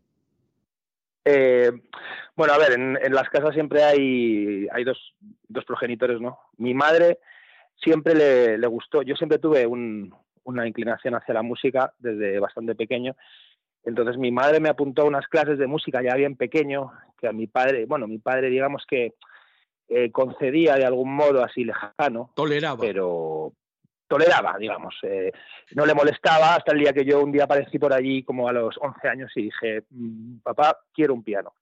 Entonces a mi padre aquello le pareció pues un, mueble horrible que poner en el, y entonces se negó, se negó categóricamente, con lo cual yo ya entendí que mi relación con la música iba a tener que ser más o menos proscrita, ¿no? Eh, una cosa un poco más secreta eh, y tal. Entonces, bueno, pues nada, eh, yo seguí haciendo clases de música, mm, empecé a montar bandas allí por el instituto y tal, pero todo esto, por supuesto, a espaldas de mi padre. Para, cuando yo decido que no voy a hacer derecho como él tenía pensado, sino que voy a, empezar a, a estudiar jazz más en serio, Claro, que yo le pilló totalmente de sorpresa. Y un día tuve que sentarme con él y decirle, papá, parece que mm, lo de derecho mm, va a ser que no. Y entonces, pues no, no se lo tomó muy bien. Entonces tuvimos ahí unos tiras y aflojas durante un par de años, en los que yo ya estaba estudiando jazz, digamos, más o menos en serio, en el taller de músicos, en un momento en el que el jazz era una cosa bastante minoritaria. Ahora, digamos que ha crecido un poco en España, pero en aquel momento, en el taller de músicos, en batería éramos cuatro o cinco alumnos, como muchísimo. Entonces, le parecía que yo, pues, eh, absolutamente marciano, ¿no? Entonces, claro, yo le dediqué mucho tiempo, mucha, mucho interés y tal, y llegado el punto, pues, tomé la determinación de irme a estudiar al Conservatorio de La Haya, a hacer las pruebas allí. Entonces, claro, ya era una doble, ya era un doble problema, porque era mm, voy a estudiar música, cosa que a él no le parecía del todo bien, y además me iba a ir a Holanda, cosa que ya le parecía terrible porque me, porque me iba como de su lado, ¿no? Entonces, bueno, pues mi padre es una persona que me quiere mucho, eh, pues no se lo tomó nada bien aquello, hasta que, bueno, ya me vio en Holanda allí instalado, en el conservatorio, estudiando y tal, centrado, me vino a visitar y, bueno, ya se fue relajando y digamos que lo fue asumiendo, ¿no? Eh, vamos a ver, ¿llegaste finalmente a matricularte en Derecho o no? Eh, sí, sí, sí, me llegué a matricular en Derecho. Me matriculé en aquel momento, lo dejé porque no podía hacer dos cosas a la vez y luego al volver, después de, estudiar más o menos lo que consideraba que tenía que estudiar, me volví a matricular, pero ya de adulto, ya trabajando, siendo profesor de música y tal. Y, y bueno, pues ahora, ahora puedo decir que estoy eh, a punto de presentar el trabajo fin de carrera. En derecho. O sea que, en derecho ya, pero ya mayor. Eh, digamos que lo, hice al revés, ¿no? Convertí en mi hobby, convertí mi hobby en lo que supone que tenía que ser mi trabajo serio y, de hombre de provecho, ¿no? Y, y, convertí lo que se supone que tendría que haber sido mi hobby en mi modo de vida. Pues no, a mí me parece muy bien. ¿eh? Yo he tenido una experiencia con muchos paralelos en otras disciplinas y creo que las cosas se tienen que hacer así. Lo que pasa que en casa no siempre lo entienden. ¿eh? O sea, eh, lo ven de otra manera y, de alguna manera aspiran, y no es mala aspiración, a que los hijos tengan una posición estable, tranquila, que puedan pagar facturas y la hipoteca y tal. Y determinadas formas de vida parece que, que van a dificultar esto. ¿Qué edad tenías tú cuando entras en el taller de músicos de Madrid? Pues la, edad de entrar en la universidad, 19, 18, 19 años creo que tenía. ¿Y cuando te marchas final...? sí, sí, dime, dime. Sí, no, nada, sí, sí, eso, 19 años creo que era, así. ¿Y cuando te marchas a La Haya? Cuando me marcho a La Haya son dos años después, el, el, fue en 2001, pues sí, 21 añitos, para 22 es una edad muy juvenil, aunque cuando tenemos 21 años nos parece que ya somos bastante mayores, pero vas descubriendo que es una edad muy juvenil. Hay un momento, hay un momento en el que tú pasas de esos estudios de jazz a la producción musical y además pasas a la producción musical a ejercerla en el Reino Unido. ¿Cómo se da ese, ese salto de decir, bueno, yo estoy interpretando con la batería a decir, además me interesa la producción? Bueno, fue en el último año de, de, estudios en La Haya que tuve la suerte de conocer a bueno, unos, unos chavales que estaban haciendo un intercambio, una gente que venía de Berkeley, eh, una, universidad muy prestigiosa en Estados Unidos, en Boston. Eh, y entonces estaban en año de intercambio y ellos tenían una productora en el Reino Unido precisamente. Entonces, eh, pues bueno, me propusieron, me propusieron hacer un, disco en conjunto, con, yo tenía un cuarteto de jazz en aquel momento que se llamaba Tamas Quartet, y, nos propusieron hacer un disco en conjunto, ellos eran fundamentalmente productores de música electrónica, entonces para mí era un mundo absolutamente desconocido, ¿no? Cuando empezamos a trabajar y, o sea, yo era una ser absolutamente analógico, no sabía nada de ordenadores ni nada de producción musical. Entonces me, me, apasionó la manera de trabajar porque era absolutamente diferente, no tenía nada que ver mm, eh, la manera de, de, enfocar las canciones, eh, la manera de trabajarlas. Mm, era mucho de pensar, mucho de, de, estar solo en casa, no tanto de compartir. Entonces, digamos que encontré también ahí un, un, un punto de, pues no sé, de abstracción en casa. También es verdad que cuando uno se mete de lleno en el mundo académico, ¿no? De, la música, mm, llega uno a saturarse bastante. Yo en el último año de, Holanda estaba un poco saturado con los planteamientos del conservatorio con respecto al jazz, que es una música eminentemente eh, étnica, ¿no? En el sentido de, en el sentido de, no sé, surge en barrios eh, bastante deprimidos en Estados Unidos, eh, colectivos eh, discriminados como pudiera, como pudiera ser los, los negros allí. Entonces, de repente, esa disonancia ¿no? entre el mundo académico del jazz y, y, y, la, y sus orígenes y tal, me, estaba generando, no sé, una cierta contradicción interna y de repente un agobio, sí, un cierto agobio, ¿no? No, no llegaba a entender muy bien. Entonces, de repente, la música electrónica me pareció que estaba infinitamente más, ¿cómo decirlo?, liberada de este tipo de ataduras académicas. Entonces me interesó muchísimo. Entonces me, fue un gusanillo que, que me picó a mí y, a, los, y a los miembros del, del cuarteto con el que estaba tocando en aquel momento. ¿no? Todos acabamos de algún modo eh, tirando hacia la producción o por lo menos muy interesados, muy, muy implicados. Por cierto, tú dos años después acabas siendo finalista del concurso nacional de jazz del Festival Internacional de Fuenlabrada por esa primera producción o fue por otra producción diferente? no, no, no, fue, bueno, no, no, no la producción con el, aquí realmente fue una colaboración, no era una producción propia como tal, pero nosotros ahí en, esa producción que te comento con el sello Nomad, eh, teníamos, eh, teníamos la calidad de colaboradores. Realmente la producción la dirigían ellos, ¿no? Que eran los que estaban más versados en música electrónica, en producción y tal aprendimos mucho con ellos y luego al volver a España, al volver a España, eh, pues empezamos a, digamos, mi cuarteto con el que estaba yo tocando, que eran todos españoles, que vivíamos ahí en, en Holanda, pues empezamos a desarrollar nuestra propia actividad ¿no? de producción y tal. Entonces, esta, esta final a la que llegamos mmm, era nuestra primera producción ya solos, ¿no? Y bueno, estuvo muy bien. Yo creo que llegamos a la final básicamente porque el producto era muy novedoso, porque incorporaba música electrónica a la vez que eh, hacíamos jazz en vivo, cosa que era bastante poco poco frecuente, parece que son dos mundos como un poco antagónicos incluso, ¿no? Y yo creo que fue la originalidad lo que nos llevó a participar en aquella final.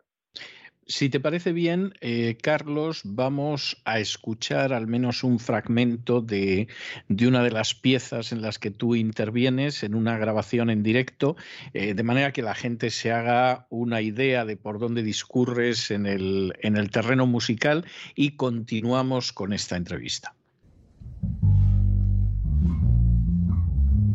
Mm-hmm.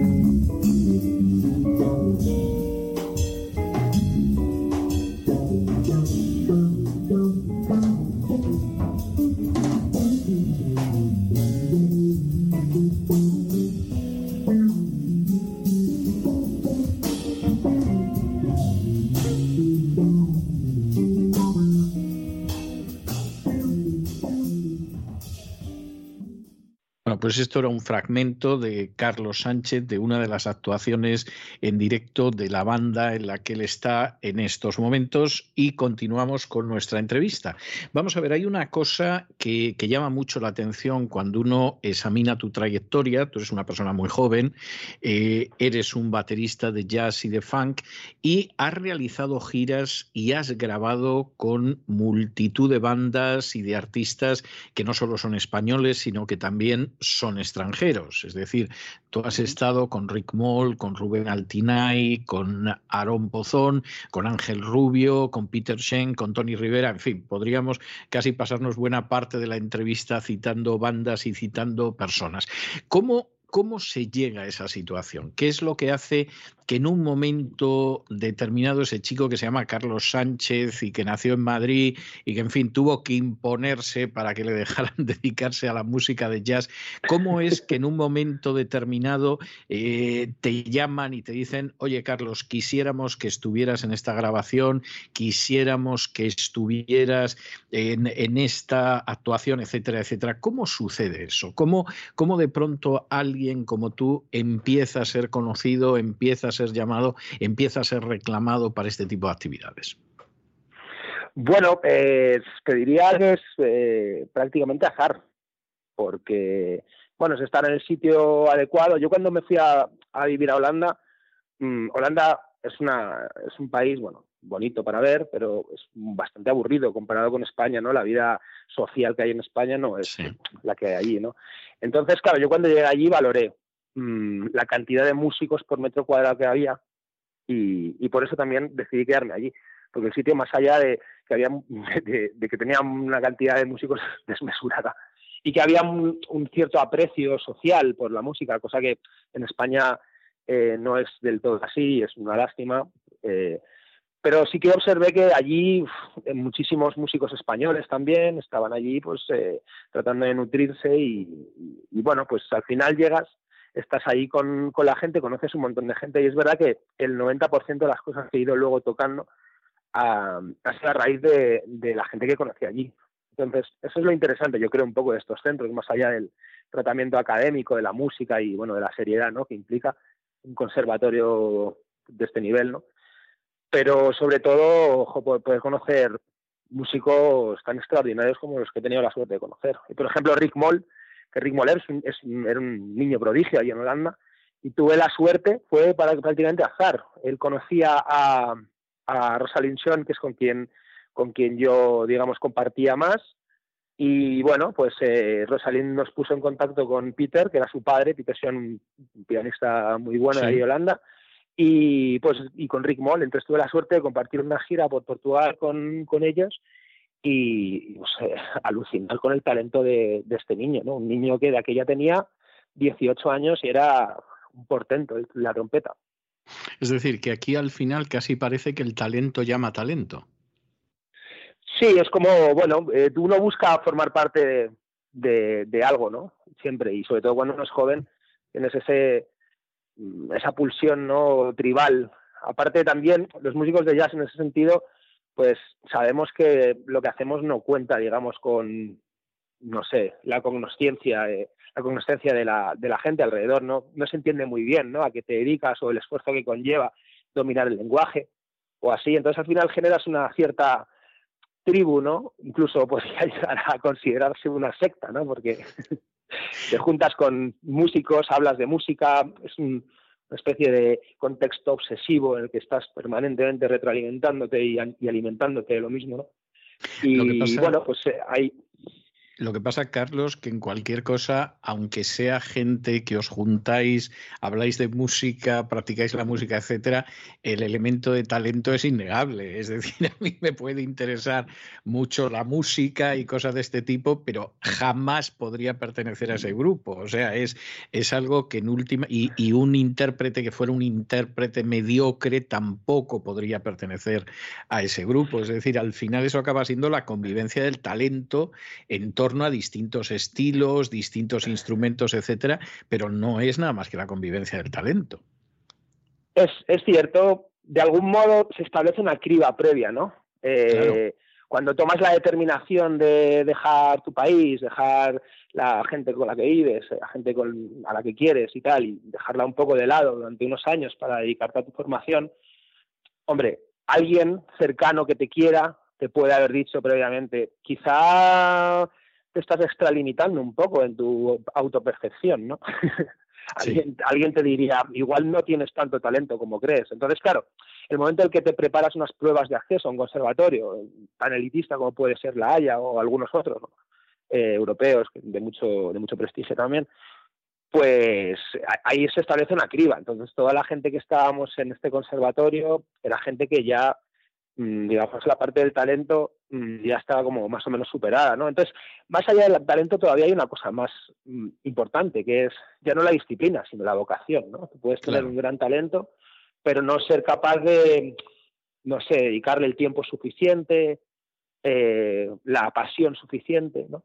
Entonces, al final, la disciplina, el talento, la vocación o, el disfrute también son talento. Entonces, cuando llegas a ese punto, todas esas personas ya, digamos, que tienen eso. Entonces, el talento es una suma de, muchas cosas, ¿no? No solo es la capacidad de tocar, ¿no? Sino la capacidad de gozar, la capacidad de, amar lo que haces, la capacidad de esforzarte por ello sin esperar que ello te repercute de ningún modo, ¿no? No, no proyectarte el futuro de lo que yo seré para los otros, sino lo que yo estoy aportando a esta cosa que tanto amo, ¿no? Entonces ese punto, digamos que es el que yo creo que hace que te juntes con gente que vibra en una frecuencia similar, digamos. Hace años, cuando digo hace años, estoy hablando de posiblemente más de un cuarto de siglo, yo estaba en, en Estados Unidos y en uno de los canales de televisión, no recuerdo desde luego en estos momentos cuál era, había una persona que todas las semanas entrevistaba a un actor o a una actriz. ¿Eh? Generalmente eran actores y actrices muy conocidos. Y, y, eran entrevistas interesantes por lo que contaban de esa persona, pero recuerdo que en concreto ese día estaban entrevistando a Alec Baldwin que en aquel momento estaba en la oh. cresta de la ola. Y en un momento determinado, quien lo entrevistaba le dice, bueno, ¿qué consejo le daría usted a una persona que quisiera ser un actor? Y Alec Baldwin le dio una respuesta que a mí me llamó mucho la atención, porque dijo, bueno, primero lo que tiene que saber es si quiere ser una estrella o si quiere ser un actor. Si quiere ser una estrella es muy sencillo, porque la estrella se limita a leer los guiones que les trae su representante en Hollywood. Y luego el producto es mejor o peor, pero es una estrella de Hollywood. Dice, el actor muchas veces es una persona que trabaja en un supermercado, que trabaja en una gasolinera, que trabaja en un banco y llega el fin de semana e interpreta a Arthur Miller, interpreta a William Shakespeare, interpreta a Tennessee Williams y efectivamente sabe lo que es ser un actor. Y evidentemente la diferencia entre el elemento de productividad y de fama por un lado y por otro lado el del arte, a veces se entrecruzan, pero a veces no, eh, Alec Baldwin lo, lo, trazaba de una manera muy sencilla. Eh, contaba esta anécdota por la siguiente pregunta que te voy a formular. Carlos, eh, en un momento determinado, tú que te estás moviendo como baterista de jazz y de funk y que giras y grabas con bandas y artistas, etcétera, etcétera, etcétera, al final esto te permite vivir o uno tiene que buscar otro tipo de muletas económicas para poder hacer aquello que uno ama, que siente, que está dentro de, su corazón, aunque esas maletas, eh, perdón, esas muletas también estén relacionadas con la música. Eh, no te voy a pedir que nos hagas una declaración aquí de, cómo equilibras el presupuesto familiar, pero la cuestión, la cuestión, Carlos. Está todo unido, está todo unido. pero la cuestión es, bueno, Carlos, vamos a ver, y en esta situación en que tú has renunciado a la posibilidad de ser un funcionario, de trabajar en una caja de ahorros o cosas serias que dice la gente y te lanzas por el mundo del jazz y del funk, eh, ¿con esto acabas viviendo o, al final acabas desarrollando otro tipo de facetas que te permitan entregarte de todo corazón a aquello que amas y al mismo tiempo pues que no falte la comida en casa, poco por caso? Eh, es una muy buena pregunta, es una muy buena pregunta y supongo que si hay más músicos escuchándome, ya sean de jazz o, de otros estilos, se van a sentir mm, muy identificados. Yo creo que en la vida de todo músico, de músico, prefiero sobre todo a la gente que le ha dedicado tiempo a su formación y, tal, hay un momento en el que surge la, pregunta, ¿no? En plan, yo quiero, ¿yo de qué quiero vivir? Porque claro, yo empiezo a tocar y, y, el sueño de todo músico joven es pues, tocar en directo, y, bueno, pues eh, hacer conciertos muy importantes y tal, ¿no? Pero claro, llega un momento que te das cuenta que tocas un estilo que es muy minoritario, ¿no? Pero tú lo amas, lo amas profundamente. Entonces, mm, te cuesta mucho renunciar a ese amor que sientes por el estilo que tocas, ¿no? Y te das cuenta que, bueno, que tu vida podría ser mucho más lucrativa si, mm, digamos, que pasases por el aro y entrases en un circuito, eh, digamos, más accesible a todos los públicos. Claro, se te facilita pues, conciertos más multitudinarios, eh, giras eh, más lucrativas, mayor reconocimiento social, porque al final, eso al final también es bastante importante. Y yo creo que todos los músicos de jazz hemos tenido nuestro punto de, bueno, mm, prostituirnos un poco, proyectos que igual no nos interesaban tanto musicalmente, mm, con el afán de buscar, pues, Mm, pagar facturas de una manera más holgada, ¿no? Sin tener que entrar en dar clases, por ejemplo. O hay muchos otros muchos músicos que igual son de estilos más pop rock, no tienen una formación que les permita pues dar clases eh, y tal. Entonces, bueno, pues yo tú yo hice ese paso, un paso porque duré mm, tres años exactamente. No me gustó lo que vi, no me gustó la sensación de de que todo el mundo al final está un poco prostituido a, una idea de éxito que es ciertamente falar, ¿no? Y bueno, pues me retiré a mis cuarteles de invierno, digamos, tuve dos hijos, me replanteé la historia. Yo siempre he dado clases, a mí me, me satisface mucho dar clase a alumnos y transmitirles ese amor que yo siento. Una relación con la música más pura porque, porque digamos que que no hay, un, no hay una separación entre, entre lo que sientes por ella y, digamos, la proyección que tienes ante los demás, ¿no? Eh, con, el, con el alumno tienes esa relación de, de, persona a persona, ¿no? Al final también puedes conseguir con un determinado público una relación de honestidad. Yo a los alumnos no les, no les puedo engañar. Si no me gusta eh, dar clase, lo van a notar. Una relación muy directa. Entonces, en ese sentido, eh, al, tocar un concierto de jazz con un formato más pequeño, más 30, 40, 50 personas en el, en el público, es una relación tan directa con ellos que es imposible la impostura, ¿no? Es directa.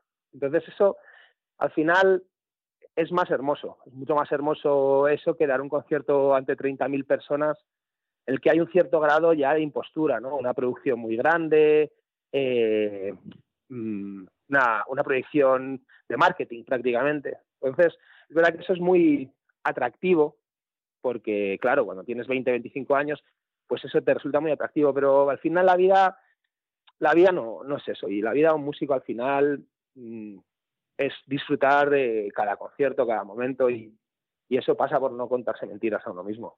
Por eso ahora mismo estoy tan feliz con el proyecto que tengo con Groovy Next, porque tengo la suerte de contar con músicos mm, que están en esa misma onda.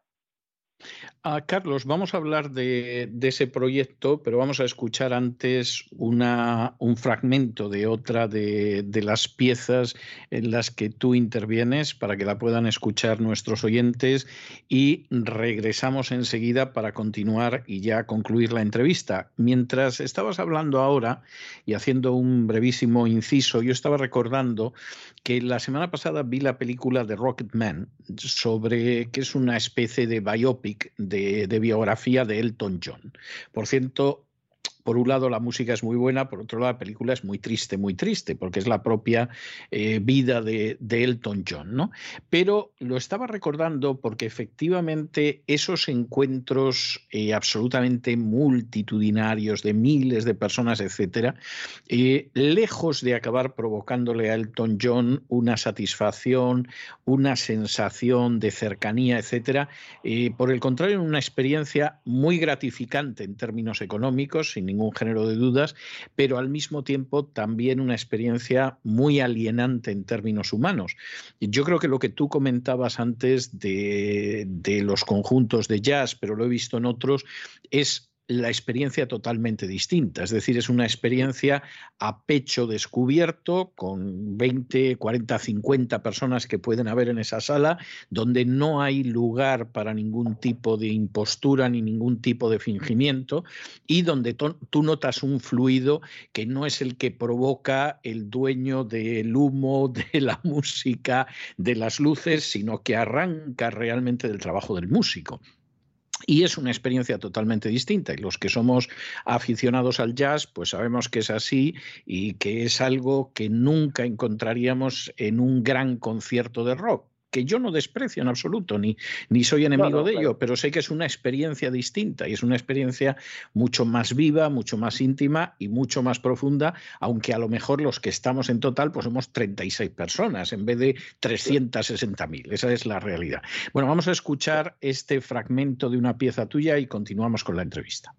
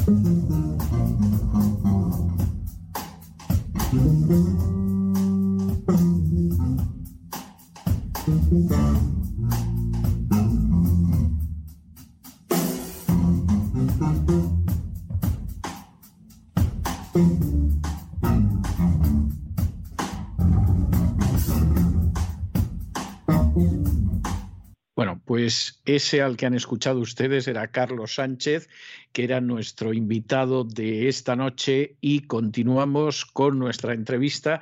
Y antes de despedirnos y hablar del Rocketman y del Elton John, nos estabas diciendo eh, el trabajo que ahora mismo estás desarrollando en, en tu banda, en tu conjunto. Háblanos de esto, Carlos, por favor. Bueno, pues ahora estamos montando, estamos en un proceso incipiente total, eh, una banda que se llama Groovy Next, en que he tenido la enorme fortuna de encontrarme en el camino con, una persona, bueno, le voy, a, le voy a llamar el alma mater de, la banda, aunque realmente más o menos estamos todos en pie de igualdad, pero, pero la verdad es que tengo la suertaza de haberme encontrado una persona como Pascual Piqueras, que es uno de esos músicos excepcionales cuyo, cuyo talento eh, eh, es, es, absolutamente superlativo en proporción a su ego. ¿no? Es una persona totalmente sencilla, sin ningún tipo de, de impostura, de ínfula, y, y, es que es maravilloso ensayar con él porque es que tiene todos los días en los ensayos la, la misma energía que un niño que un niño que, que, ama lo que hace. Entonces es, que es magnífico. Nunca, nunca ves un gesto raro en los ensayos, nunca ves una mala cara, siempre es todo positividad. Entonces, eh, bueno, pues es un quinteto de jazz, eh, más tirando rítmicamente a, al funk, en, en, el sentido sobre todo rítmico, ¿no? ya no en tanto armónico. Sí. Y bueno, son proyectos, son canciones, muchas de ellas originales, algunas eh, pues covers que nos traemos a, a, nuestro a nuestro lado, ¿no? Eh, de, pues de clásicos del jazz, de clásicos del funk y tal. Pero bueno, eh, sobre todo ahora mismo estamos eh, priorizando por, por los originales. Entonces toco con Pascual Piqueras, pedazo de músico conocido por bandas como Racalmuto, o ha tocado con Mastreta, músico que ha tocado con Perico Beat en el ámbito del jazz, con Francisco, con un montón de artistas, un pedazo de, de músico. Ramiro Obertman al saxofón, que bueno, pues es una persona bastante más conocida, digamos, en el ámbito del flamenco, toca, lleva muchísimos años tocando con camerata flamenca. Y, bueno, pues aporta, aporta su, su sonido de saxofón al, a la banda, aporta muchos temas también originales y, y también es un, muy una, parte fundamental de la banda. Tocó con, con, Guillermo Chicharro y con Pablo Hernández, que ellos sí se conocían entre ellos, son de Guadalajara, yo ahora me, tra me he trasladado a vivir aquí. Entonces prácticamente somos todos músicos de la zona, ¿no? Gente que, bueno, que sí, trabajamos en Madrid con otros artistas y tal, pero hemos montado algo así como un poco más local para poder aquí ensayar también cerquita y tal. Eso también eh, facilita el calor humano, ¿no? Al final no tiene que estar permanentemente trasladándose a Madrid, con todo lo que implica y tal, buscando lo, locales de ensayo allí. Entonces, bueno, pues eh, Guadalajara es una ciudad bastante cerquita de Madrid, eh, así que podemos tocar por Madrid, pero podemos ensayar aquí, es fantástico.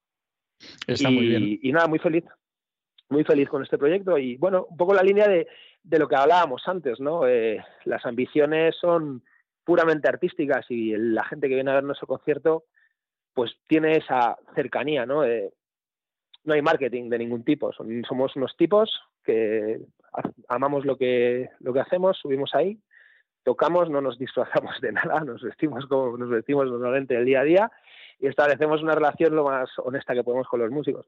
En relación con lo que decías de Rocketman, me ha parecido muy interesante y me ha recordado una película que me ha gustado mucho, que he visto hace no tanto, con el gran Michael Keaton llamada Birdman, no sé si la, no sé si sí, la, habrás visto. Sí, sí, la he visto. Sí. Entonces establece un poco también ese, esa, eso que decías, ¿no? De la estrella de Hollywood, ¿no?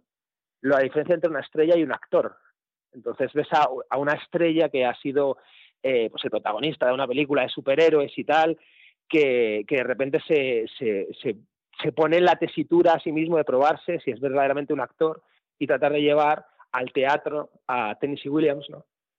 Y, y, y el problema que tiene, ¿no? De, de personalidad, de, de, soy realmente un actor, soy una estrella, ¿qué soy? ¿no? Exactamente. Ese problema de identidad. Pues yo no tengo ese problema, digamos. No, no, lo cual es una gran suerte, pero además yo diría que no solo es una gran suerte para ti, es una gran suerte para la gente que vive contigo y es una gran suerte para la gente que va a escucharte. No, no, te lo digo en serio. Vamos a ver, yo he conocido sí, sí, eh, mucha gente del mundo del cine y del teatro y de la música y desde luego no solo en España, aquí en Estados Unidos y en otros países y efectivamente no es igual la persona que disfruta tremendamente de lo que hace, que ama lo que hace, que se entrega a ello y que bueno, lo otro pues son consideraciones bastante secundarias, esa es la realidad, no es igual esa persona ni para él, ni para los suyos, ni para la gente que, que se deleita con su arte, que la persona que en un momento determinado decidió convertirse en lo que haya que convertirse para salir en las pantallas, en los papeles o en las tablas. O sea, y yo he tenido ocasión de verlo y he visto gente de talento que efectivamente su talento lo mal alquiló en su momento, eh, posiblemente en términos económicos, en algunos casos, no en la mayoría, pero en algunos casos les vino bien, pero al final he visto gente que, que se ha malogrado O sea, realmente ha malogrado ese talento porque había cosas que estaban por delante del amor al arte que, que había sentido en unos inicios. Y luego he visto gente que a lo mejor es mucho menos conocida, que no te va a aparecer en uno de los programas de horario privilegiado de la televisión, etcétera, etcétera, que no es tan conocido, puede pasear por la calle sin que la gente lo pare, etcétera, etcétera, y que sin embargo es gente con una vida tremendamente plena, que ha hecho unos aportes al arte auténticamente extraordinarios y que luego sí, ocasionalmente le dan un premio de algo, una distinción de algo, pero nunca ha trabajado por eso ha trabajado por un arte que sentía y que efectivamente amaba y al que había entregado sus horas. Eh, Carlos, dos cuestiones que, a mí me parecen importantes. Primera, ¿en qué estás ahora y en qué estáis ahora? Y segunda, ¿qué no has hecho hasta ahora que sin embargo te gustaría en algún momento poder hacer en este terreno de la música? Uy, uy, muy, muy buena pregunta la segunda. Muy buena pregunta. Puedes empezar. Por a ver, ¿en qué estamos? Vamos por la primera. Ahora estamos, bueno, eh, como te decía, eh, estoy muy ilusionado con el proyecto de Grooving entonces ahora mismo es mi prioridad artística número uno.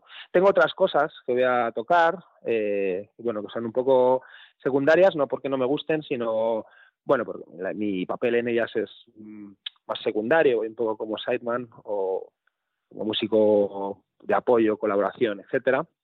Eh, entonces, el, 16 de, mayo tocó en Valencia en un festival de Stoner. No recuerdo el, el lugar, eh, lo tenía que haber mirado antes. Vengo sin estudiar, muy mal. Y, tocó con una, con una banda que se llama Electric Bay, que es una gente que en Stoner, en el, en el rollo del, Stoner, están bastante bastante valorados, pero bueno, vuelve a ser un poco lo mismo, ¿no? El Stoner es un pues un estilo más o menos minoritario. Pero yo, recomiendo a todo el mundo que vayan a YouTube y busquen Electric Valley porque no tiene desperdicio.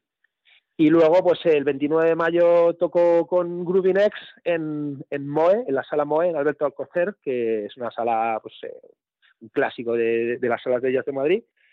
Y, bueno, pues ahí quien se quiera acercar a conocernos, pues pues está invitadísimo. Seremos, seremos eh, pocos, pero será calorcito y, lo pasaremos bien. Repítenos, la segunda por favor, ¿dónde es eso? No, no, Carlos, repítenos otra ah. vez dónde es eso, que tengo mucho interés en que nuestros oyentes se queden con ello y vayan. Pues es la sala Mo, Moe, Mou, no es la taberna de Mou de, los Simpson, es la sala Mou en la calle Alberto Alcocer. No recuerdo ahora mismo el número, pero sé que está mm, cerca de, bastante más cerca de Cuzco, de la plaza de Cuzco en Madrid. Y, eso es el 29 de mayo a las nueve y media de, la noche. Eh, nos lo pasaremos bien, el que se quiera acercar. Y bueno, pues nada, si, si, si alguien llega, si alguien llega allí gracias a haber escuchado este programa estaré encantado en saberlo, porque eso querrá decir que es, una persona bien informada, con toda seguridad. Así que me encantará compartir con él. En Alberto, Alberto 32, eso es. Muy bien, perfecto. Perfecto. bueno, y ahora háblanos de eso que te gustaría que en algún momento se cruce en tu futuro y que todavía no ha llegado. Pues es que mi grado de satisfacción en la música es bastante elevado, entonces no, no tengo la sensación, hombre, me gustaría, mm, a mí me gusta mucho el flamenco, es un estilo que, he estudiado en la intimidad, pero no, nunca he tenido un proyecto de flamenco, flamenco jazz, eh, así que en el que haya participado. He tocado cosas de flamenco, pero más tirando hacia el pop, más como músico de sesión, como por ejemplo con Mata la Uva, que era un proyecto que dirigía que dirigía eh, José Luis Garrido, el, productor de Triana y de, y de Ketama, sus inicios y, de bueno muchos otros. Pero ya estaba más cercano al pop, el lenguaje era más parecido al pop. Me gustaría hacer algo entre el jazz y el, y el flamenco. Y, y bueno, pues eh, igual tengo que coger y, y, preguntárselo a Ramiro si estaría interesado en, montar algo nuevo. Lo que pasa que, claro, él ya lleva tantos años tocando con camerata flamenca que igual le pasa lo mismo que a mí, pero al revés, ¿no? Igual él pretende huir hacia otros estilos y, y igual no confluimos. Entonces, bueno, veremos, veremos. Pero sí que me gustaría mucho eso. Pero también, en realidad es fuera de la música donde, donde estoy más, más interesado en, profundizar, ¿no? El tema de pues los medios de comunicación, me gusta mucho. Siempre he participado como colaborador en, tertulias y bueno, he escrito también eh, para Diario 16 pues algunas crónicas de conciertos y, y reseñas de discos y tal. Y bueno, ese mundo me interesa, me interesa bastante. Entonces es más como fuera de, fuera de la música. En la música digamos que me siento bastante satisfecho. Lo que tenga que venir, pues, pues lo disfrutaré y, ya está. Bueno, me parece fantástico. Yo creo que además tienes una actitud frente a lo que es la vida que, que en realidad es una de esas actitudes que facilita en la medida que depende de nosotros el ser felices, porque hay cosas que lamentablemente no dependen de nosotros. Como decía Benjamin Franklin, lo único seguro en esta vida son los impuestos y la muerte. En fin, lo cual suena, muy tétrico, suena muy tétrico, pero es verdad que, que en esta vida no sabes lo que te va a pasar en el siguiente minuto. Pero evidentemente una persona que ha encontrado esa razón de ser en una actividad artística, en tu caso, que además es consciente de hasta qué punto el éxito y el fracaso son dos impostores, como decía Roger Kipling, porque hay cosas más importantes y que además eh, se plantea que tampoco una sola cosa es el polo sobre el que debe de girar nuestra vida. Hombre, pues ha ido comprando papeletas para que le toque la felicidad. ¿eh? Luego está por ver, pero de momento el número de papeletas es un número verdaderamente extraordinario. Bueno, eh, tengo que decirte que yo he pasado muy bien esta entrevista, hemos llegado eh, al final, lo creas o no lo creas, llevamos más de tres cuartos de hora de entrevista, pero a mí se me han pasado como, como si fueran dos minutos.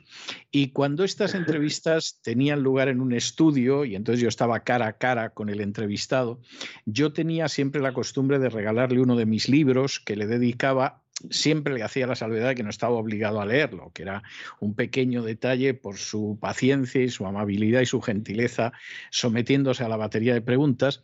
Pero ahora que estas entrevistas se realizan en el ciberespacio, pues no hay manera de dar un libro y entonces yo siempre regalo una pieza musical. Les dejo una canción, una composición, etcétera como un modestísimo reconocimiento por la amabilidad, la gentileza, la paciencia que han tenido a la hora de la entrevista. Y en tu caso he escogido precisamente a Art Blakey, que es oh, qué maravilla uno de los grandes bateristas de jazz y me parecía que para acabar esta entrevista lo suyo es que la gente pudiera escuchar dentro de ese género que a mí me gusta tanto como es el jazz, aunque quizá mucha gente no lo sepa, pero yo creo que tengo una afición que es infantil al jazz. La primera vez que yo escuché jazz fue en, cuando yo era muy niño, muy niño, y recuerdo que la gente de mi alrededor hablaba mal del jazz, consideraba que era un tipo de música que, en fin, obviamente eh, no cabe la menor duda de que no era el relicario, pero vamos, eso no quiere decir que fuera música desdeñable, ni mucho menos. Yo le encontraba al jazz un, especial ritmo, un, alma especial que me atraía mucho cuando seguramente yo no tendría más de cinco o seis años y nunca he dejado de, acercarme a ese mundo y he muy pensado... muy precoz.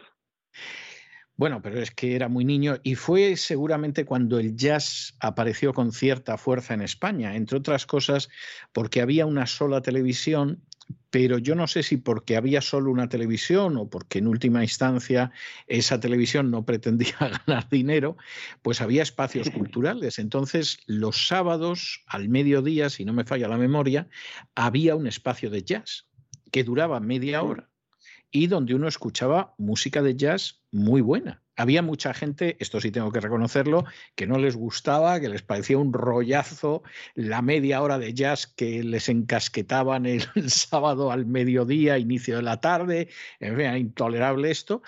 Eso fue precursor del jazz entre amigos de unos años después, pero era una época en la que efectivamente podías escuchar música de jazz en, en televisión y, era un aporte cultural como era el teatro del Estudio 1 o como eran otras cosas. Es decir, la televisión no solo aparecían los aduladores del régimen y los partidos de fútbol, sino que además había programas culturales y uno era de jazz. Siempre hubo uno de jazz. Y yo me aficioné en aquel entonces, efectivamente, de manera muy precoz. Bueno, pues yo te dejo con Art Blakey y su batería y espero que nos encontremos en algún momento en el futuro y que sigas con ese espíritu de amar aquello que, que tú descubriste que te llenaba, de no prostituirlo por razones comerciales o por razones de fama y de complementarlo además con otras cosas, porque es muy posible que eso en última instancia permita que en la lotería de la vida te pueda salir un número marcado con la felicidad. Muchísimas gracias por todo y un abrazo muy fuerte. Muchísimas gracias a ti también y espero que nos encontremos pronto, efectivamente.